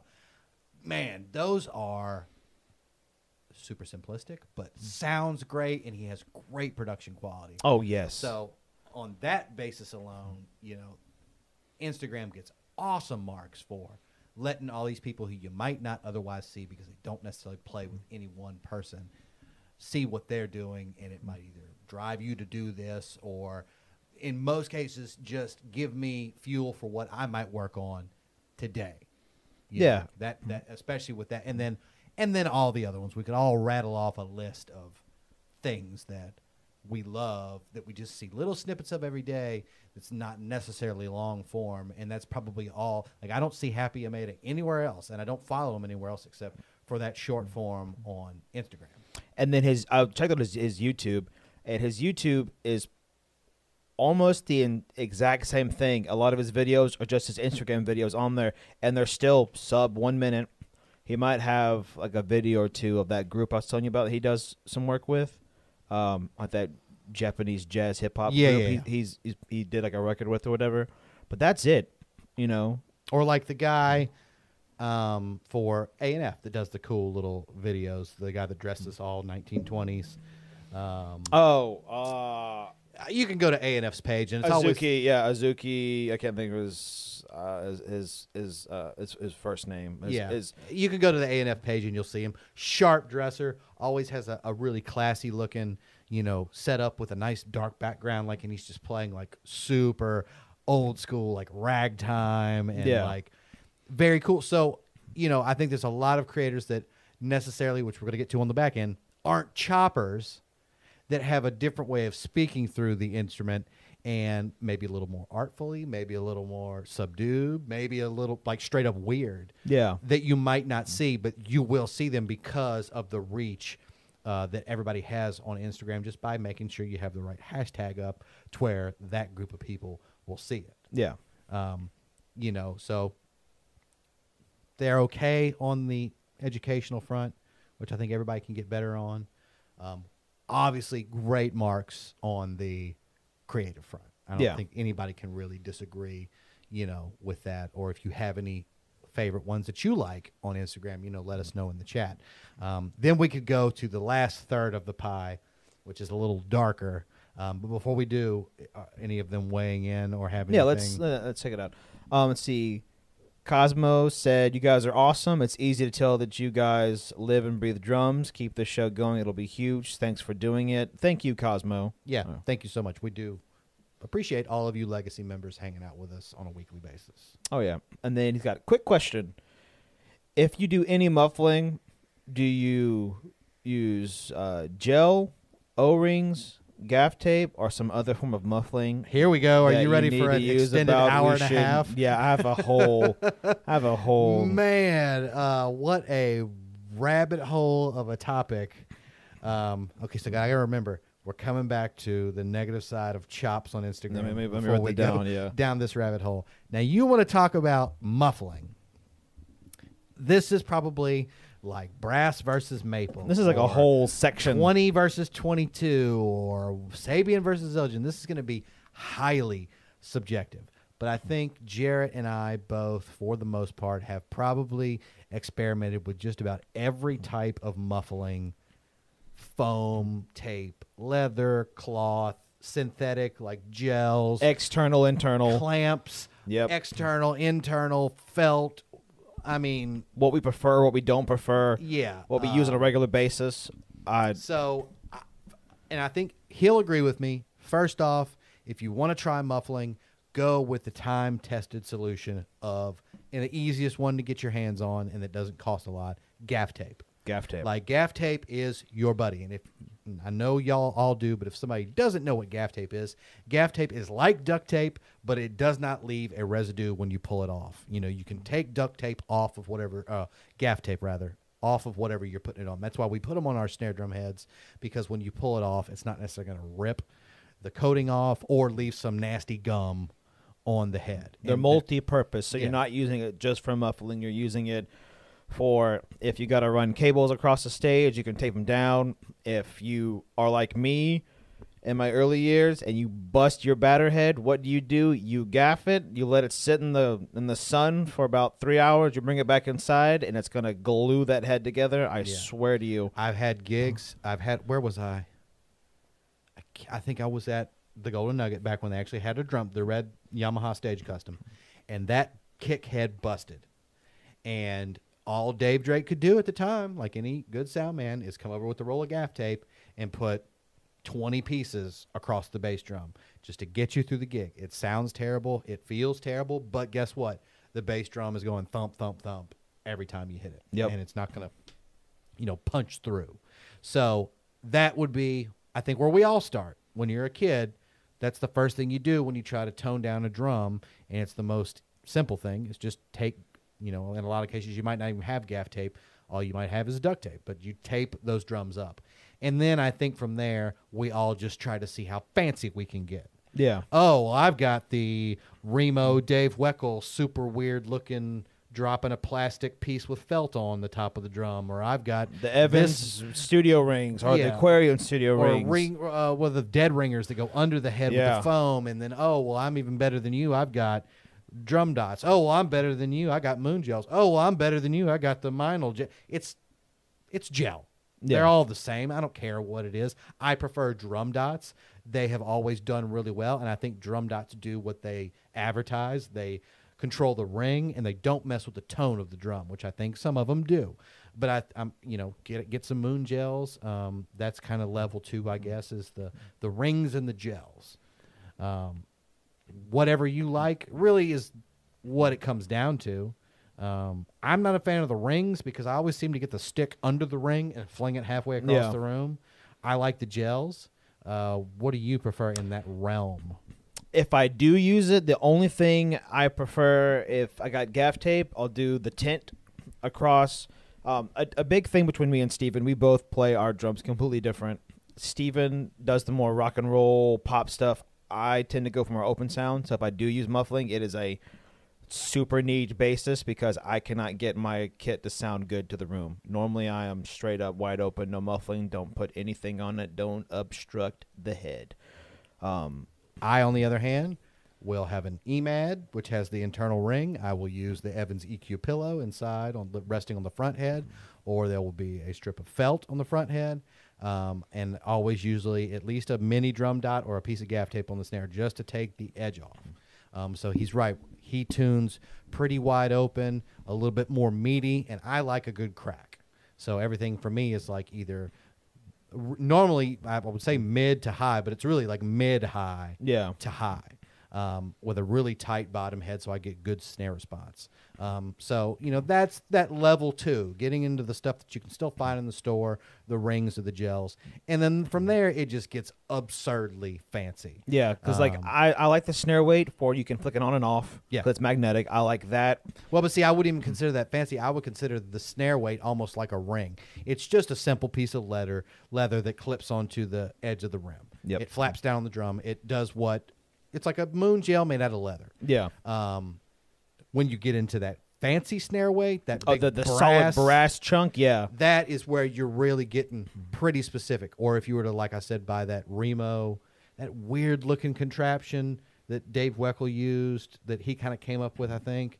It's like a little plunger that drops a piece of plastic with felt Yeah on a, it. yeah, it's a gate basically. Yeah, it's a hmm. gate for the snare drum. That's even weirder, you know, getting super complicated. And you get your drum tortillas and those. Well, that's where you- I would say you get into the the hipster. Yeah. You know, I only use natural North American cow leather to mute my Rogers 67. well, the hipster thing would be it'd be vegan. So Yeah, true. Sorry- Very sorry. true. Sorry if anyone- No, you're right. So- sorry if anyone Um, out there Or is like you vegan, said, sorry. I only mute my drums with drum tortillas. yeah. I only use Yeah. North American A and F mutes for my drums. Like that's when I think you're going for a stylistic approach. They all work. I'm not Yeah. saying they don't, but the difference between my basic self over here with just a regular red shop towel doing the Ringo Starr thing on the drums and then now I've moved up to the fancy level thanks to Mr. Jarrett, that I have the same kind of shop towel, but with a cool logo on it. Yeah. Um, which you see a lot on Instagram and YouTube. Or the crazier ways, what is it, JD Beck with the Fila's? yeah. I got my I got my sling bag, Yeah, I got my Fila's sling bag using to mute my snare. and that's and all it is is price and clout. That's it. And that and that's the only thing that I like. One of my biggest. The other side we talk about the possible pet peeve thing. Yeah. is like you get into the like here's how much more money I have than you and cooler than you. Yeah. And I think it becomes a little bit of like a beauty contest. I, I think you're right. And I don't like that. To it's just like um, the way I can always equate it, and I, I hate that it doesn't work because it's one of those things you want to work. It's like the first time I ever had pho. I saw pictures of pho in the casinos and at nice restaurants, and a bowl of pho looks amazing. There's meat, there's like a boiled egg, and some noodles, and all the sauce, and then I had it and it was disgusting. I Well, couldn't. I'm just. I, it's Yeah. just not for me. Maybe it's the vinegar based uh, broth. but I just but I wanted it to be awesome because it looks I can my mouth is watering thinking about it. It was kind of the same way with some of those forms of you know maybe the more Gucci side of how it looks. Yeah. Like, you know, some of those just don't work as much as you want them to work. The thing for me was you see it a lot with like modern jazz drummers, really quirky jazz drummers, or just drummers that are trying to stand out. The little tiny bells or cockle shells on the hi hat, like the big clump, Yeah. the big mat. Like you've seen, I want to Uh, say like Sput did it or does it. yeah, and then you got Um, J.P. Bouvet. And they it's just like a big messy clump of seashell cockles or mini bells. Or goat hoofs. Yeah, or and- goat hooves. And let's be honest, in most cases, and I'm sorry, I, I, I, I'm. You can argue with me about it, but I'm still going to hold my opinion because I played around it here with the house, and I've taken it. You've played it many times when I've taken that little set that I made to the juke joint. Yeah. they don't do anything. The hi hat is louder than all those tiny bells or those seashells. The chick is loud, so you don't hear it. If anything, it's just muting your hi hat. So if you're going to tell me that you're doing it to mute the hi hat, I can understand. But if you're saying that you get some kind of special tone or backside ring or jingle, I just don't get it. It's it looks cool. It's a big pile of crap on your hi hats. It doesn't really do anything you know, and a lot of those like super fancy ways to mute your drum are probably the same. It's more than you need and not giving you the best result as maybe gaff tape or a moon gel or an O ring or just like what's the most obvious? Take your wallet out your back pocket and set it on the snare drum. Yeah, I mean, didn't Evans make a whole drum wallet? It specifically you can put stuff inside of it. Oh, I don't remember that. I think Evans did. Uh, I think it was part of like the. I could be wrong. This is where I need Charlie to come in and, and double double check. Need to, Charlie come cite my sources. I know they had the the EMAD for your drums. They had the mini Mad, which was like a like a Velcro strip. Yes, yes. And I don't know if they. I want to say they also did a, a larger, heavier one of Okay. that too. I got you. I could be wrong. I know there's one that, something called the drum wallet for sure, and it's not Yeah. your wallet. It's, it's specifically it, Yeah, yeah. it velcros on to the drum so you can flick it on and off. I know what you're talking about, and it's not Sabian, but it literally is like a little Velcro wallet Yeah, I know exactly what you're talking Yeah. about. So that's how I would lay it out to answer your question. Obviously, the wallet is the thing that's in your pocket. That's base number one. Then you step up to gaff tape, which everybody should have gaff tape anyway because it's useful in every arena drums, fixing drums, cables together, muting, like all kinds of stuff bust a knuckle. I mean, Yeah. you're covered. That then you step up to what's in the store. You get you an O-ring, or you get you a moon gel, or you get you a drum dot, or a drum tack, whatever. Yeah. Past that, I have messed with every other style. I have cut myself out, custom made leather mutes. I've got towels like Ringo on the drums right now to get that kind of sound. You made those fuzzy ones a while back. I made the Mr. Muff knockoff, which Yeah. Mr. Muff makes a really cool, super fuzzy looking drum mute. And they guess what? They all do the same freaking thing. They mute your snare drum. The more of any one of that thing that you put on the drum, it's gonna mute it more. So let's not pretend like your cockle shells and your super mm. fuzzy Muppet looking drum mute makes you any different than the guy with the gaff tape. Like it really, I think, is what is easiest for you to find and what works for you because the rest of it is really just lagniappe. It's what do you like? It's just noise. I have, Yeah. like I said, I've made the Mr. Muff knockoff. I've made the snare weight knockoff. snare weight knockoff. I have made custom like leather ones. I have gaff tape. I have drum dots. Guess what I put on my drum and what is on the snare drum literally right now? A Gaff. piece- A piece, of gaff tape. That's two pieces. I'm looking at it right now. and then two. there's shop towels on the tom. So there you go. That's the simplest answer that will still get you the normal result. Some kind of towel or some kind of gaff tape. Yeah. The rest is if you just happen to find something you like, which for me it's if I need to pick a brand, drum dots. That's what I like. Um, I'm- do you have a favorite one? That, No, I I have two things of moon gel in my gig bag that are specifically for emergency reasons only. Like if and I a great reason to have them. like if I have to mute something, I'm gonna bust it up. For the most part, I don't have anything on my drums. Now for my bass drums, I mean, I'll put a felt strip if I get that. I hate that basketball sound. Yeah. And if I do, I use one of those cheap five ninety nine throw uh, throw blankets. I'll Yeah, put it in you there blanket from just to just to get that basketball. s- But outside of that, I don't put anything on it. I use a P3 clear on my bass drums. I use a FiberSkyn on the Rezo. If it doesn't sound good, it's just not going to sound good. True.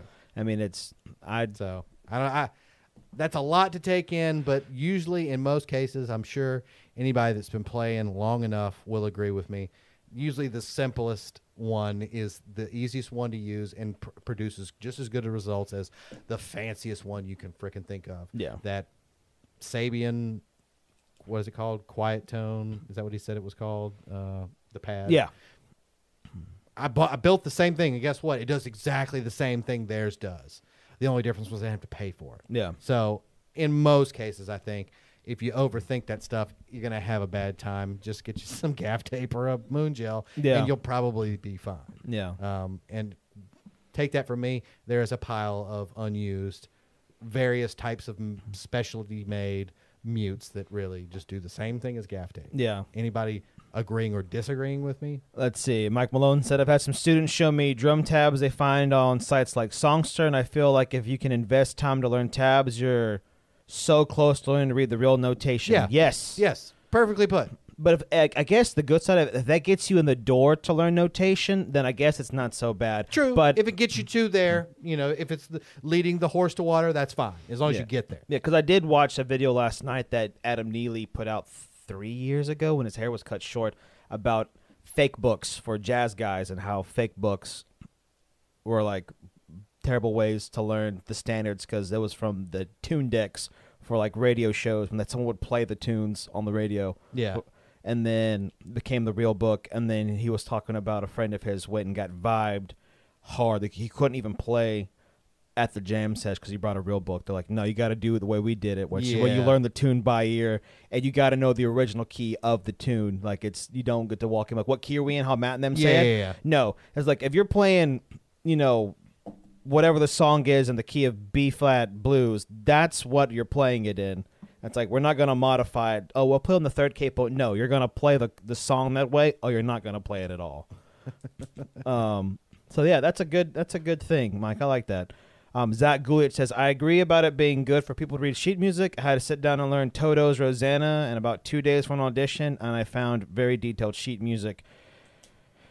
One of the good things about learning a tune as big as that is that there is tons of resources on how to learn how to play that shuffle, even outside of just that tune. Oh, I yeah. mean, it gets grouped in with a bunch. I mean, it's Jeff Porcaro. It's a it's a Yeah, one it's, triplet shuffle. Yeah, it's but it's one of the bigger like one of the biggest shuffles to like learn. Like uh, I think uh, Beat Down Brown, Rob Brown Yeah, talks yeah. about like shuffles you have to know is that one, the Purdie shuffle, and then I forgot the third one. I think it's uh it'll come back to me. But that's that's part of the big thread that you need to learn. Um and see Zach Glitch. That helped big time, especially with more intricate stuff. Yep. Charlie Smith, as far as creativity, Grayson Nekrutman, the Oh Buddy yeah, Rich guy. is My doing- God, that kid is the second coming.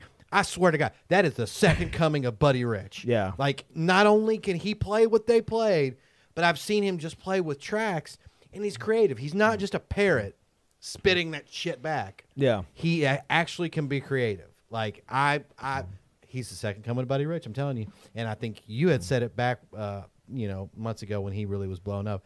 He might just be the kid to make swing really cool again. Yeah. For younger kids to come in and like learn how Yeah. to play big band. I think not he- trap beats, not 16th note triplets, but you know, or chopping. Like he might just might make swinging cool again. Yeah, and I hope so. Well, so. That would be that That's would a be- lot on your shoulders, Grayson. If you ever see this, because I can only do so much, and I don't have a bigger draw as you do. So No, it's uh, it's it's, it's very cool. Um, so anything else before we get let's to see. Uh, Charlie Smith, before his message got retracted, I don't know why it does that. He said check out snare Weights because I remember saying it earlier. Oh, it might be if he's like putting in the website or something. It might pull it back. Ah. I don't know how that works. The Mike said, I'm all about snare weight leather mufflers when it comes to dampening.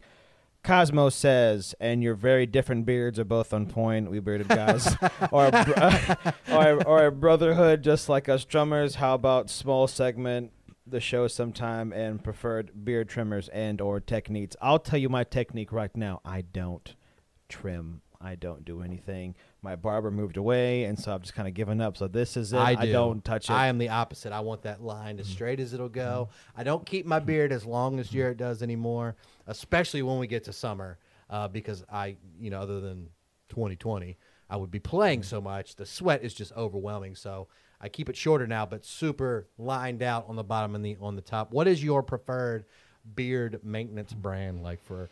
I've been really digging the Boss Man brand recently. I've been using their stuff for a couple of months now, and I like it a lot. So Jarrett is a boss man, Mm-hmm. and I would suggest checking out Beard Brand. Yeah. great company. Uh, they make oils, they make beard butters, they make beard shampoo, they make combs and all that stuff. Like everything you can need, one stop shopping. Um, so check out either Boss Man Beard Products or Beard uh, Beard Brand. Um, both really cool stuff. They have some. Uh, Beard Brand has some really cool flavors that are like not typical. Like they have one called um, Old Money. Old Money, which smells obviously like kind of like a, a strong mus- musky, I would imagine. And they have one that's called the Four Vices, which has like be- hops, coffee, mm, whiskey, and I think it was like tobacco or something, right? tobacco, or the other Ah. in there, and it's like all so. And, but they also have like very typical tea tree, um, kind of outdoorsy pine smelling ones. Like they have a, a really big uh, selection. So check out either Beardman or Boss Ra- Boss Man. And I like Boss Man because they have something called Beard Jelly. It's a cross between an oil and a balm. and I don't think you have it in right now. I don't. Uh, Uh, if you go back to, I know for a fact, if you go to the first ever episode of this show and look at when I switch to Jarrett's camera, it is like the it is like the little uh, thing on Snapchat, the little filter you put Yeah. on. I swear to God, his beard is just like literally shining like a thousand diamonds. It It's is- glistening. It is. I don't use Boss Man products and have never used a beard jelly, but I would suggest if you want to bling your beard out, that's what you go for because Yeah. that stuff is on point. And if you want to be a bearded drummer like we are, that's what you got to do to get in that club. grow it out and put. You're a legacy member because you're here, and you can take it to the next level by either shopping at Beard Brand or, Boss Man, and you will be a legacy bearded drummer for sure. Yep. And then Charlie Smith says, "Yep, drum wallet." And I think the likes of Tackle Instrument Supplies do their own version too now. Yes, um, Tackle's great. Um, I love. I, I don't own anything from Tackle, but I do want to purchase something not only to just support them because they're a good company, but to try out any one of the cool products that they make. Um, Uh, well, you get you did get the try out. Remember, I had the I had the cymbal leather felt that had the the chain you could take it on and off. yeah, no, I mean, I, I- I haven't owned Oh, okay. anything. Yours, yeah, you did have the little the jingler that you can kind of adjust, um, which was cool and I I like nicely made. Yeah. uh, very good quality. Uh, how much was it?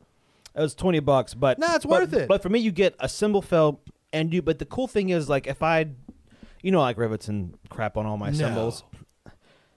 Don't you? Not you. Yeah, I like rivets and stuff on all my cymbals. Uh, and so for me, having that was like, if I don't like it or don't think it should be for this song, I don't have to take the wing nut off and pull that whole True. contraption off. Yeah, yeah, very It's true. just like an alligator clip onto like a D, a D ring. Yeah. You just pull it off and then boom. No, you they were play it- smart about the way it, that they yeah. built it. They were they were and made it easy to you know to get back and forth. Uh, so yeah, definitely check out Tackle if Yeah. you've never checked their stuff out before. Um, so if that gets us all caught up for now, at least we will dive into the, The last negative side of chops. the dark cauldron of hate, the ultimate. What could be construed as positive, but can be also very negative, is and it's not. I don't mean the topic in general, but I mean just in the use of on Instagram, the the the choppers, the you know, not to go into the whole chops thing, but just how you're really just bombarded with if that gets into your feed and the mm-hmm. algorithm thinks that's what you're going for, you will be bombarded with nothing but 16th note triplets and the fastest singles you ever saw in linear. It's, I don't like it. It's annoying. You're, Well, the, it- I think the because there's there's oh let me hang on. Go ahead. no, no, Oh. I, it's just noise, and there's I don't think you can gain anything from it by seeing a guy playing a bombardment of forte to or mezzo forte to forte sounding 16th note triplets with just the same right, left, kick, kick, kick, kick, left, left, right, right, kick, left, right, kick, right, yeah, left, well, but, kick, and because right, it can be done properly, go watch Carter McLean. He plays blazing fast, but his licks are creative. Yes. he's not just doing the typical kick hand patterns that everybody does. that's just constant. you Like, know, and if you, if you don't watch yourself and you watch too many of those types of videos, that's all they're going to show you. That's all the algorithm is going to think you want to see, and then you're going to get pigeonholed, and then we're going to have another blow up like Hutch did, where he's yelling at everybody flurries. Yeah. like just because like and, and like he said, I got his part of that that that argument. It wasn't about flurries or whether you do flurries or whether you do super fast, whatever. It's about having a good enough vocabulary to where you can really get out whatever you're trying to get out. Not just repeating what this drummer showed you or what you saw Anika Nilles do Yeah. or what you saw Eric Moore do.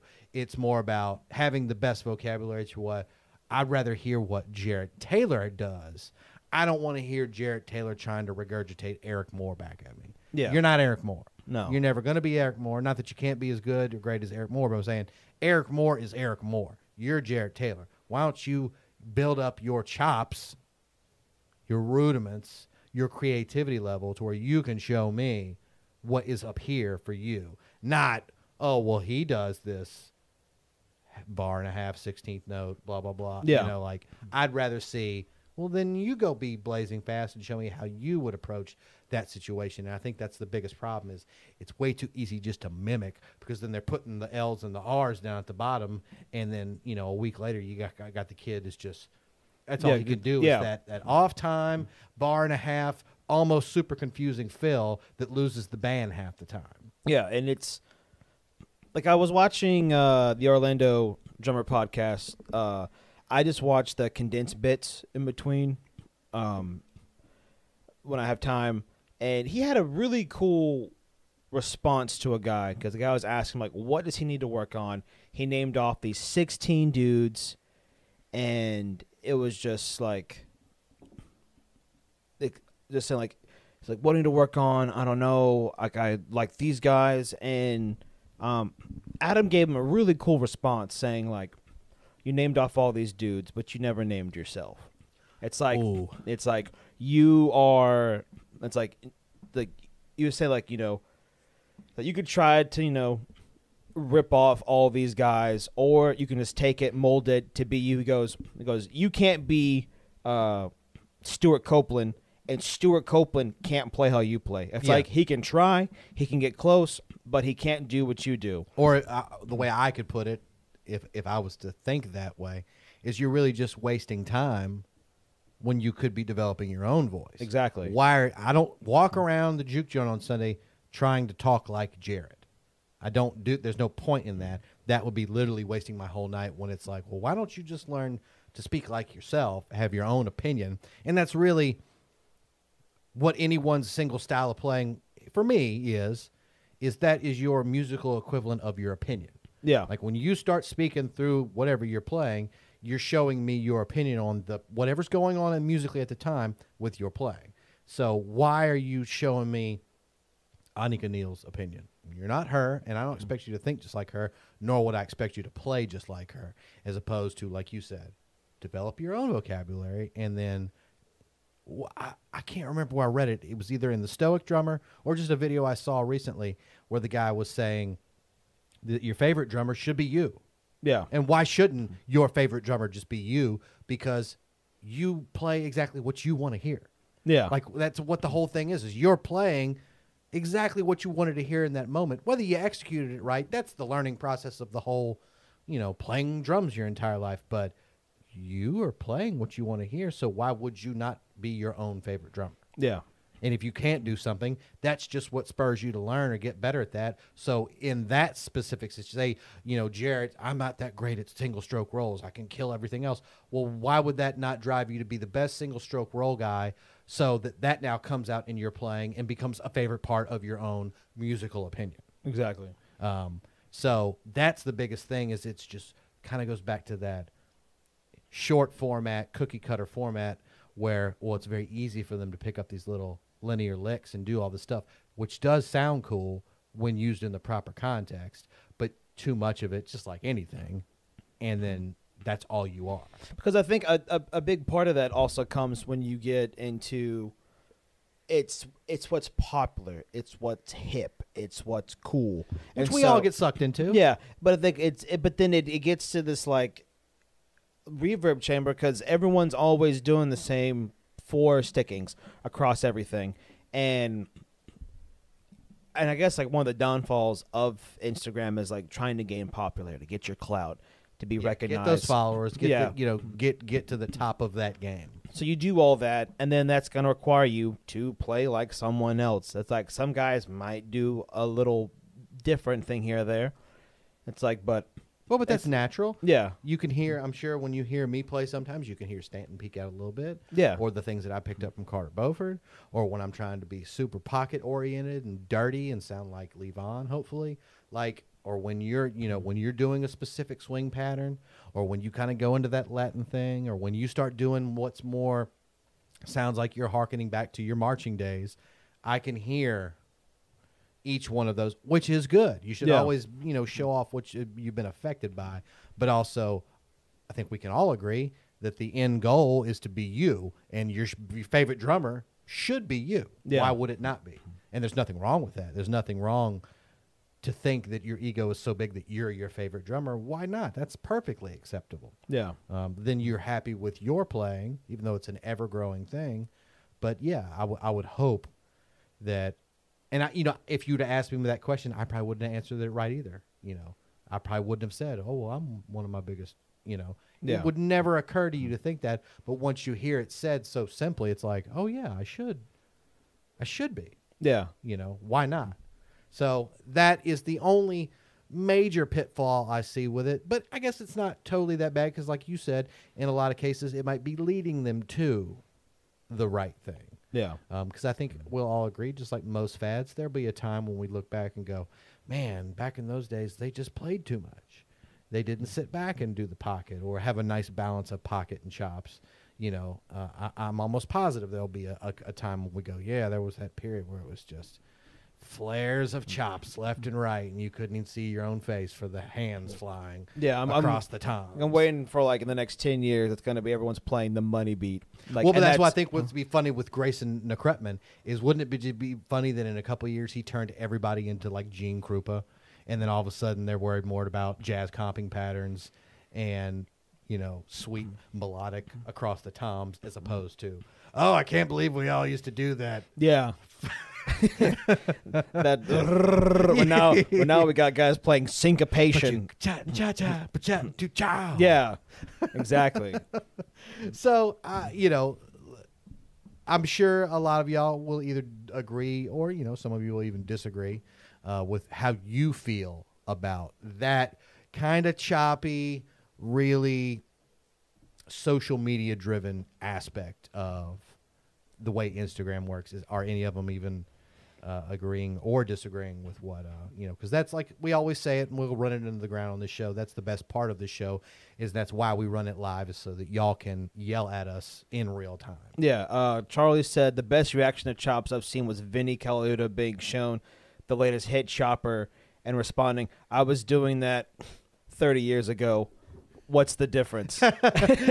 I mean, if you look back to like those old videos of of Vinny and them, like they were literally doing that, not as much footwork to say to that degree, you know, because let me let me be a little more specific.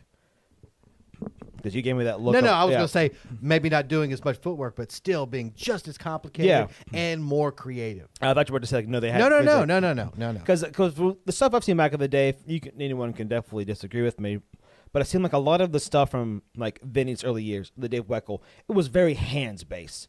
Like you'd get some foot, but I think it was a lot of a lot of it was very it was melodic tom playing, but it's very hands. I mean, you still see some guys. I still do it just because of my marching days. I throw to try to throw drags and flams and inverts on top of my stuff, you know, and that's what they were doing, going to these crazy, you know, and they're just going. It's all hands. You get occasional foot here and there, but it's, it's very hands based. And I think now it's you got more feet into the mix, but it was the same thing. Um, and then he goes, Vinny was tasteful, and musical, and knew where to put it and where to lay back most insta drummers are just regurgitating all the stuff all over with little thought of taste or musicality. And I think that's that's probably a big part of it. Not that it's bad or good or right or wrong. It's just that circle of we'll just regurgitate what the other guy was doing. Don't change it to suit you. Don't put your little lick on it, but just literally spit it right back out. You know, I I, I would agree that's probably my biggest issue with it. Yeah. Um, any more? Um, Cosmos said thought the show was over. Just kidding. And then he goes, Vinny walks to Earth alone, drumming wise. Yes, he does. He is a, a, an, an island unto himself with his masterful playing. Um, God, that's uh, that's a whole nother. That'll be have to be when we do specific episodes on specific drummers. That'll be some super fun when we break start breaking down Vinny or Buddy or you know any one of those guys. Yeah, I could. Um, I mean, some of those would be very short if we want to be cynical. True. I could be like, all right, so here's Eric Moore. Done. All right, see you next week. Done. Boom. And then, you know. Thanks for tuning in, guys. Yeah, you know that. Sorry, that was very negative. that was that was a very low blow. Um, because he's definitely I've prob- seen him break and- into his, you know, when he can he- actually hold the pocket. and he's definitely improved from his breakout day to now. Oh yeah, Like him, Aaron Spears have definitely gotten. I mean, they're already you know they were monsters forever ago, but they're still like innovating and getting. Well, but like all of us, they're just Yeah. growing, you know, just learning like everybody should. I, I don't expect, and it's obviously not like Tony Royster 10 years ago is not like Tony Royster now, and nor should he be, or even older guys. Steve Smith is nowhere near the drummer he was when he started out. He became a Superman of drums. yeah, he later took that on. hiatus and then came back He being used a it to his jazz ad- god. Yeah, he b- used it to a true advantage. Um, so that's yeah, that's the whole thing. I think is at least to, to be growing, but you know, don't always. I think that's the point of growing and what would be considered learning is to take things that you learn and make them you. Don't just spit them back out yeah. because nobody's going to sound like you. Um, even as cliche as that is to say, and you hear drum teachers talk about it all the time, it's true. Nobody sounds like you, and you don't sound like anybody else. So you might as well develop what you have and see if you can make your mark and you know be happy as a musician that way. Yeah. So on the whole, you know that's kind of, I guess Instagram kind of summarized a little bit. Um, always there's going to be some bad in every platform. There's going to be some good. Um, I think on the whole, probably more good than bad for Instagram. Yeah. Um, I know I love it, and I'm off Facebook anyway, so it's kind of the last place I can get to short form stuff without going to YouTube. and I enjoy it because I get to see some like cool dudes doing weird things. Like there's this one cat I cannot think of his name. Um, well, there's two guys that do weird stuff. There's one guy who has all these cool old, like vintage, like single tension drums and stuff. He shoots all of his stuff in black and white, Ooh. but he plays like all these like concept records and recordings. Yeah, yeah. So like he'll have like a snare drum with like a towel and something else on like a bell or something. Then he'll have like a metal like triangle beater with like a wood club. He'll have all this other weird stuff and just all these cool textures and he sounds like a one man like rhythm section like like a conga player Yeah. but uh, he's just doing all these cool. And it's very it's all these, these really long bass grooves and patterns and all these weird funky sounds. And it's just cool to like hear someone not play two and four and to well, get but in- also on the bigger picture, I think um, that would be the the best benefit to any platform, Facebook, Instagram, or YouTube. Like you just said, something that you never thought you'd see before, and all of a sudden you're like, "Wow, yeah I never expected some dude to try to pull that out." You know, so you're going to get exposed to stuff you never would have gotten exposed to, which is the best thing out of any platform. So I guess on that basis alone, it probably makes every platform worth it. Just be on the off chance you only learn one thing in your life that you might not have run into otherwise. Yeah. If you learned one thing, it was worth it. Um, so, you know, and we'll break down, you know, other areas uh, in other talks, but that's kind of at least our feelings on Instagram. I don't know if any of y'all disagree with us or, you know, I would imagine most probably agree because we're being pretty fair with everything. Yeah. We're not going to bash, we're not here to bash anybody anyway. No. Um, but they're all going to have some bad and some good. Yeah, no Um, one no one's perfect. Yeah. Um, so that being said, that kind of wraps us up for the day. Did anybody else have anything before I push us out of here and check this mic because y'all said it was low? Let's see. Um AR drummer says I matched a 17 Xist Dark Crash with a with an AX Sabian for some hats. Really happy with the sound. Exists as the top hat, which Ooh. is which would be pretty dope because considering that most hats, uh, which was made popular by Zildjian, uh, was that you have a thinner cymbal on top and a heavier cymbal on bottom. Thus, that's how the new beats became. Because True. most of the time is that the the idea was you wanted to have two of the exact cymbals match so it would sound Yeah. the best. Um, so take, so take that with your all your all your jabs. Stop today. firing shots across the table. Oh, I'll, I'll, this is a no man's land right now. and y'all let us know um, whether he said the mic on this side and the guest side was Yeah, low. Charlie said it was low at the beginning. Charlie, let me know. I think I adjusted it correctly. Um, it should be equal volume with the other mics now, but let me know before we get out of here if you're still here uh, whether this one is uh, is sounding good or not. But anybody else before we? Um, Uh, let's see. Uh, I got a, two new two new things. Um, AR says the 19 Xist Dark Ride actually surprised me. Crashable in a nice stack definition. Bell's a little lacking. That's the only bad thing. yeah, those dark dries all don't have the best bells, but they're not. You know, that we, we like we said, there's always going to be that trade off. Yeah, and so the- and- you're going to have to sacrifice that in the thinness and the darkness. Um, and I will agree, my 20 inch dark dry crash or dry dark tra- crash. If you were to try to use it for a, a ride, you probably could, but it doesn't have the best bell, and I don't think it's really suited for that. So I'm with them. You know, they do lose a little in the bell, but they gain so much in that dark side.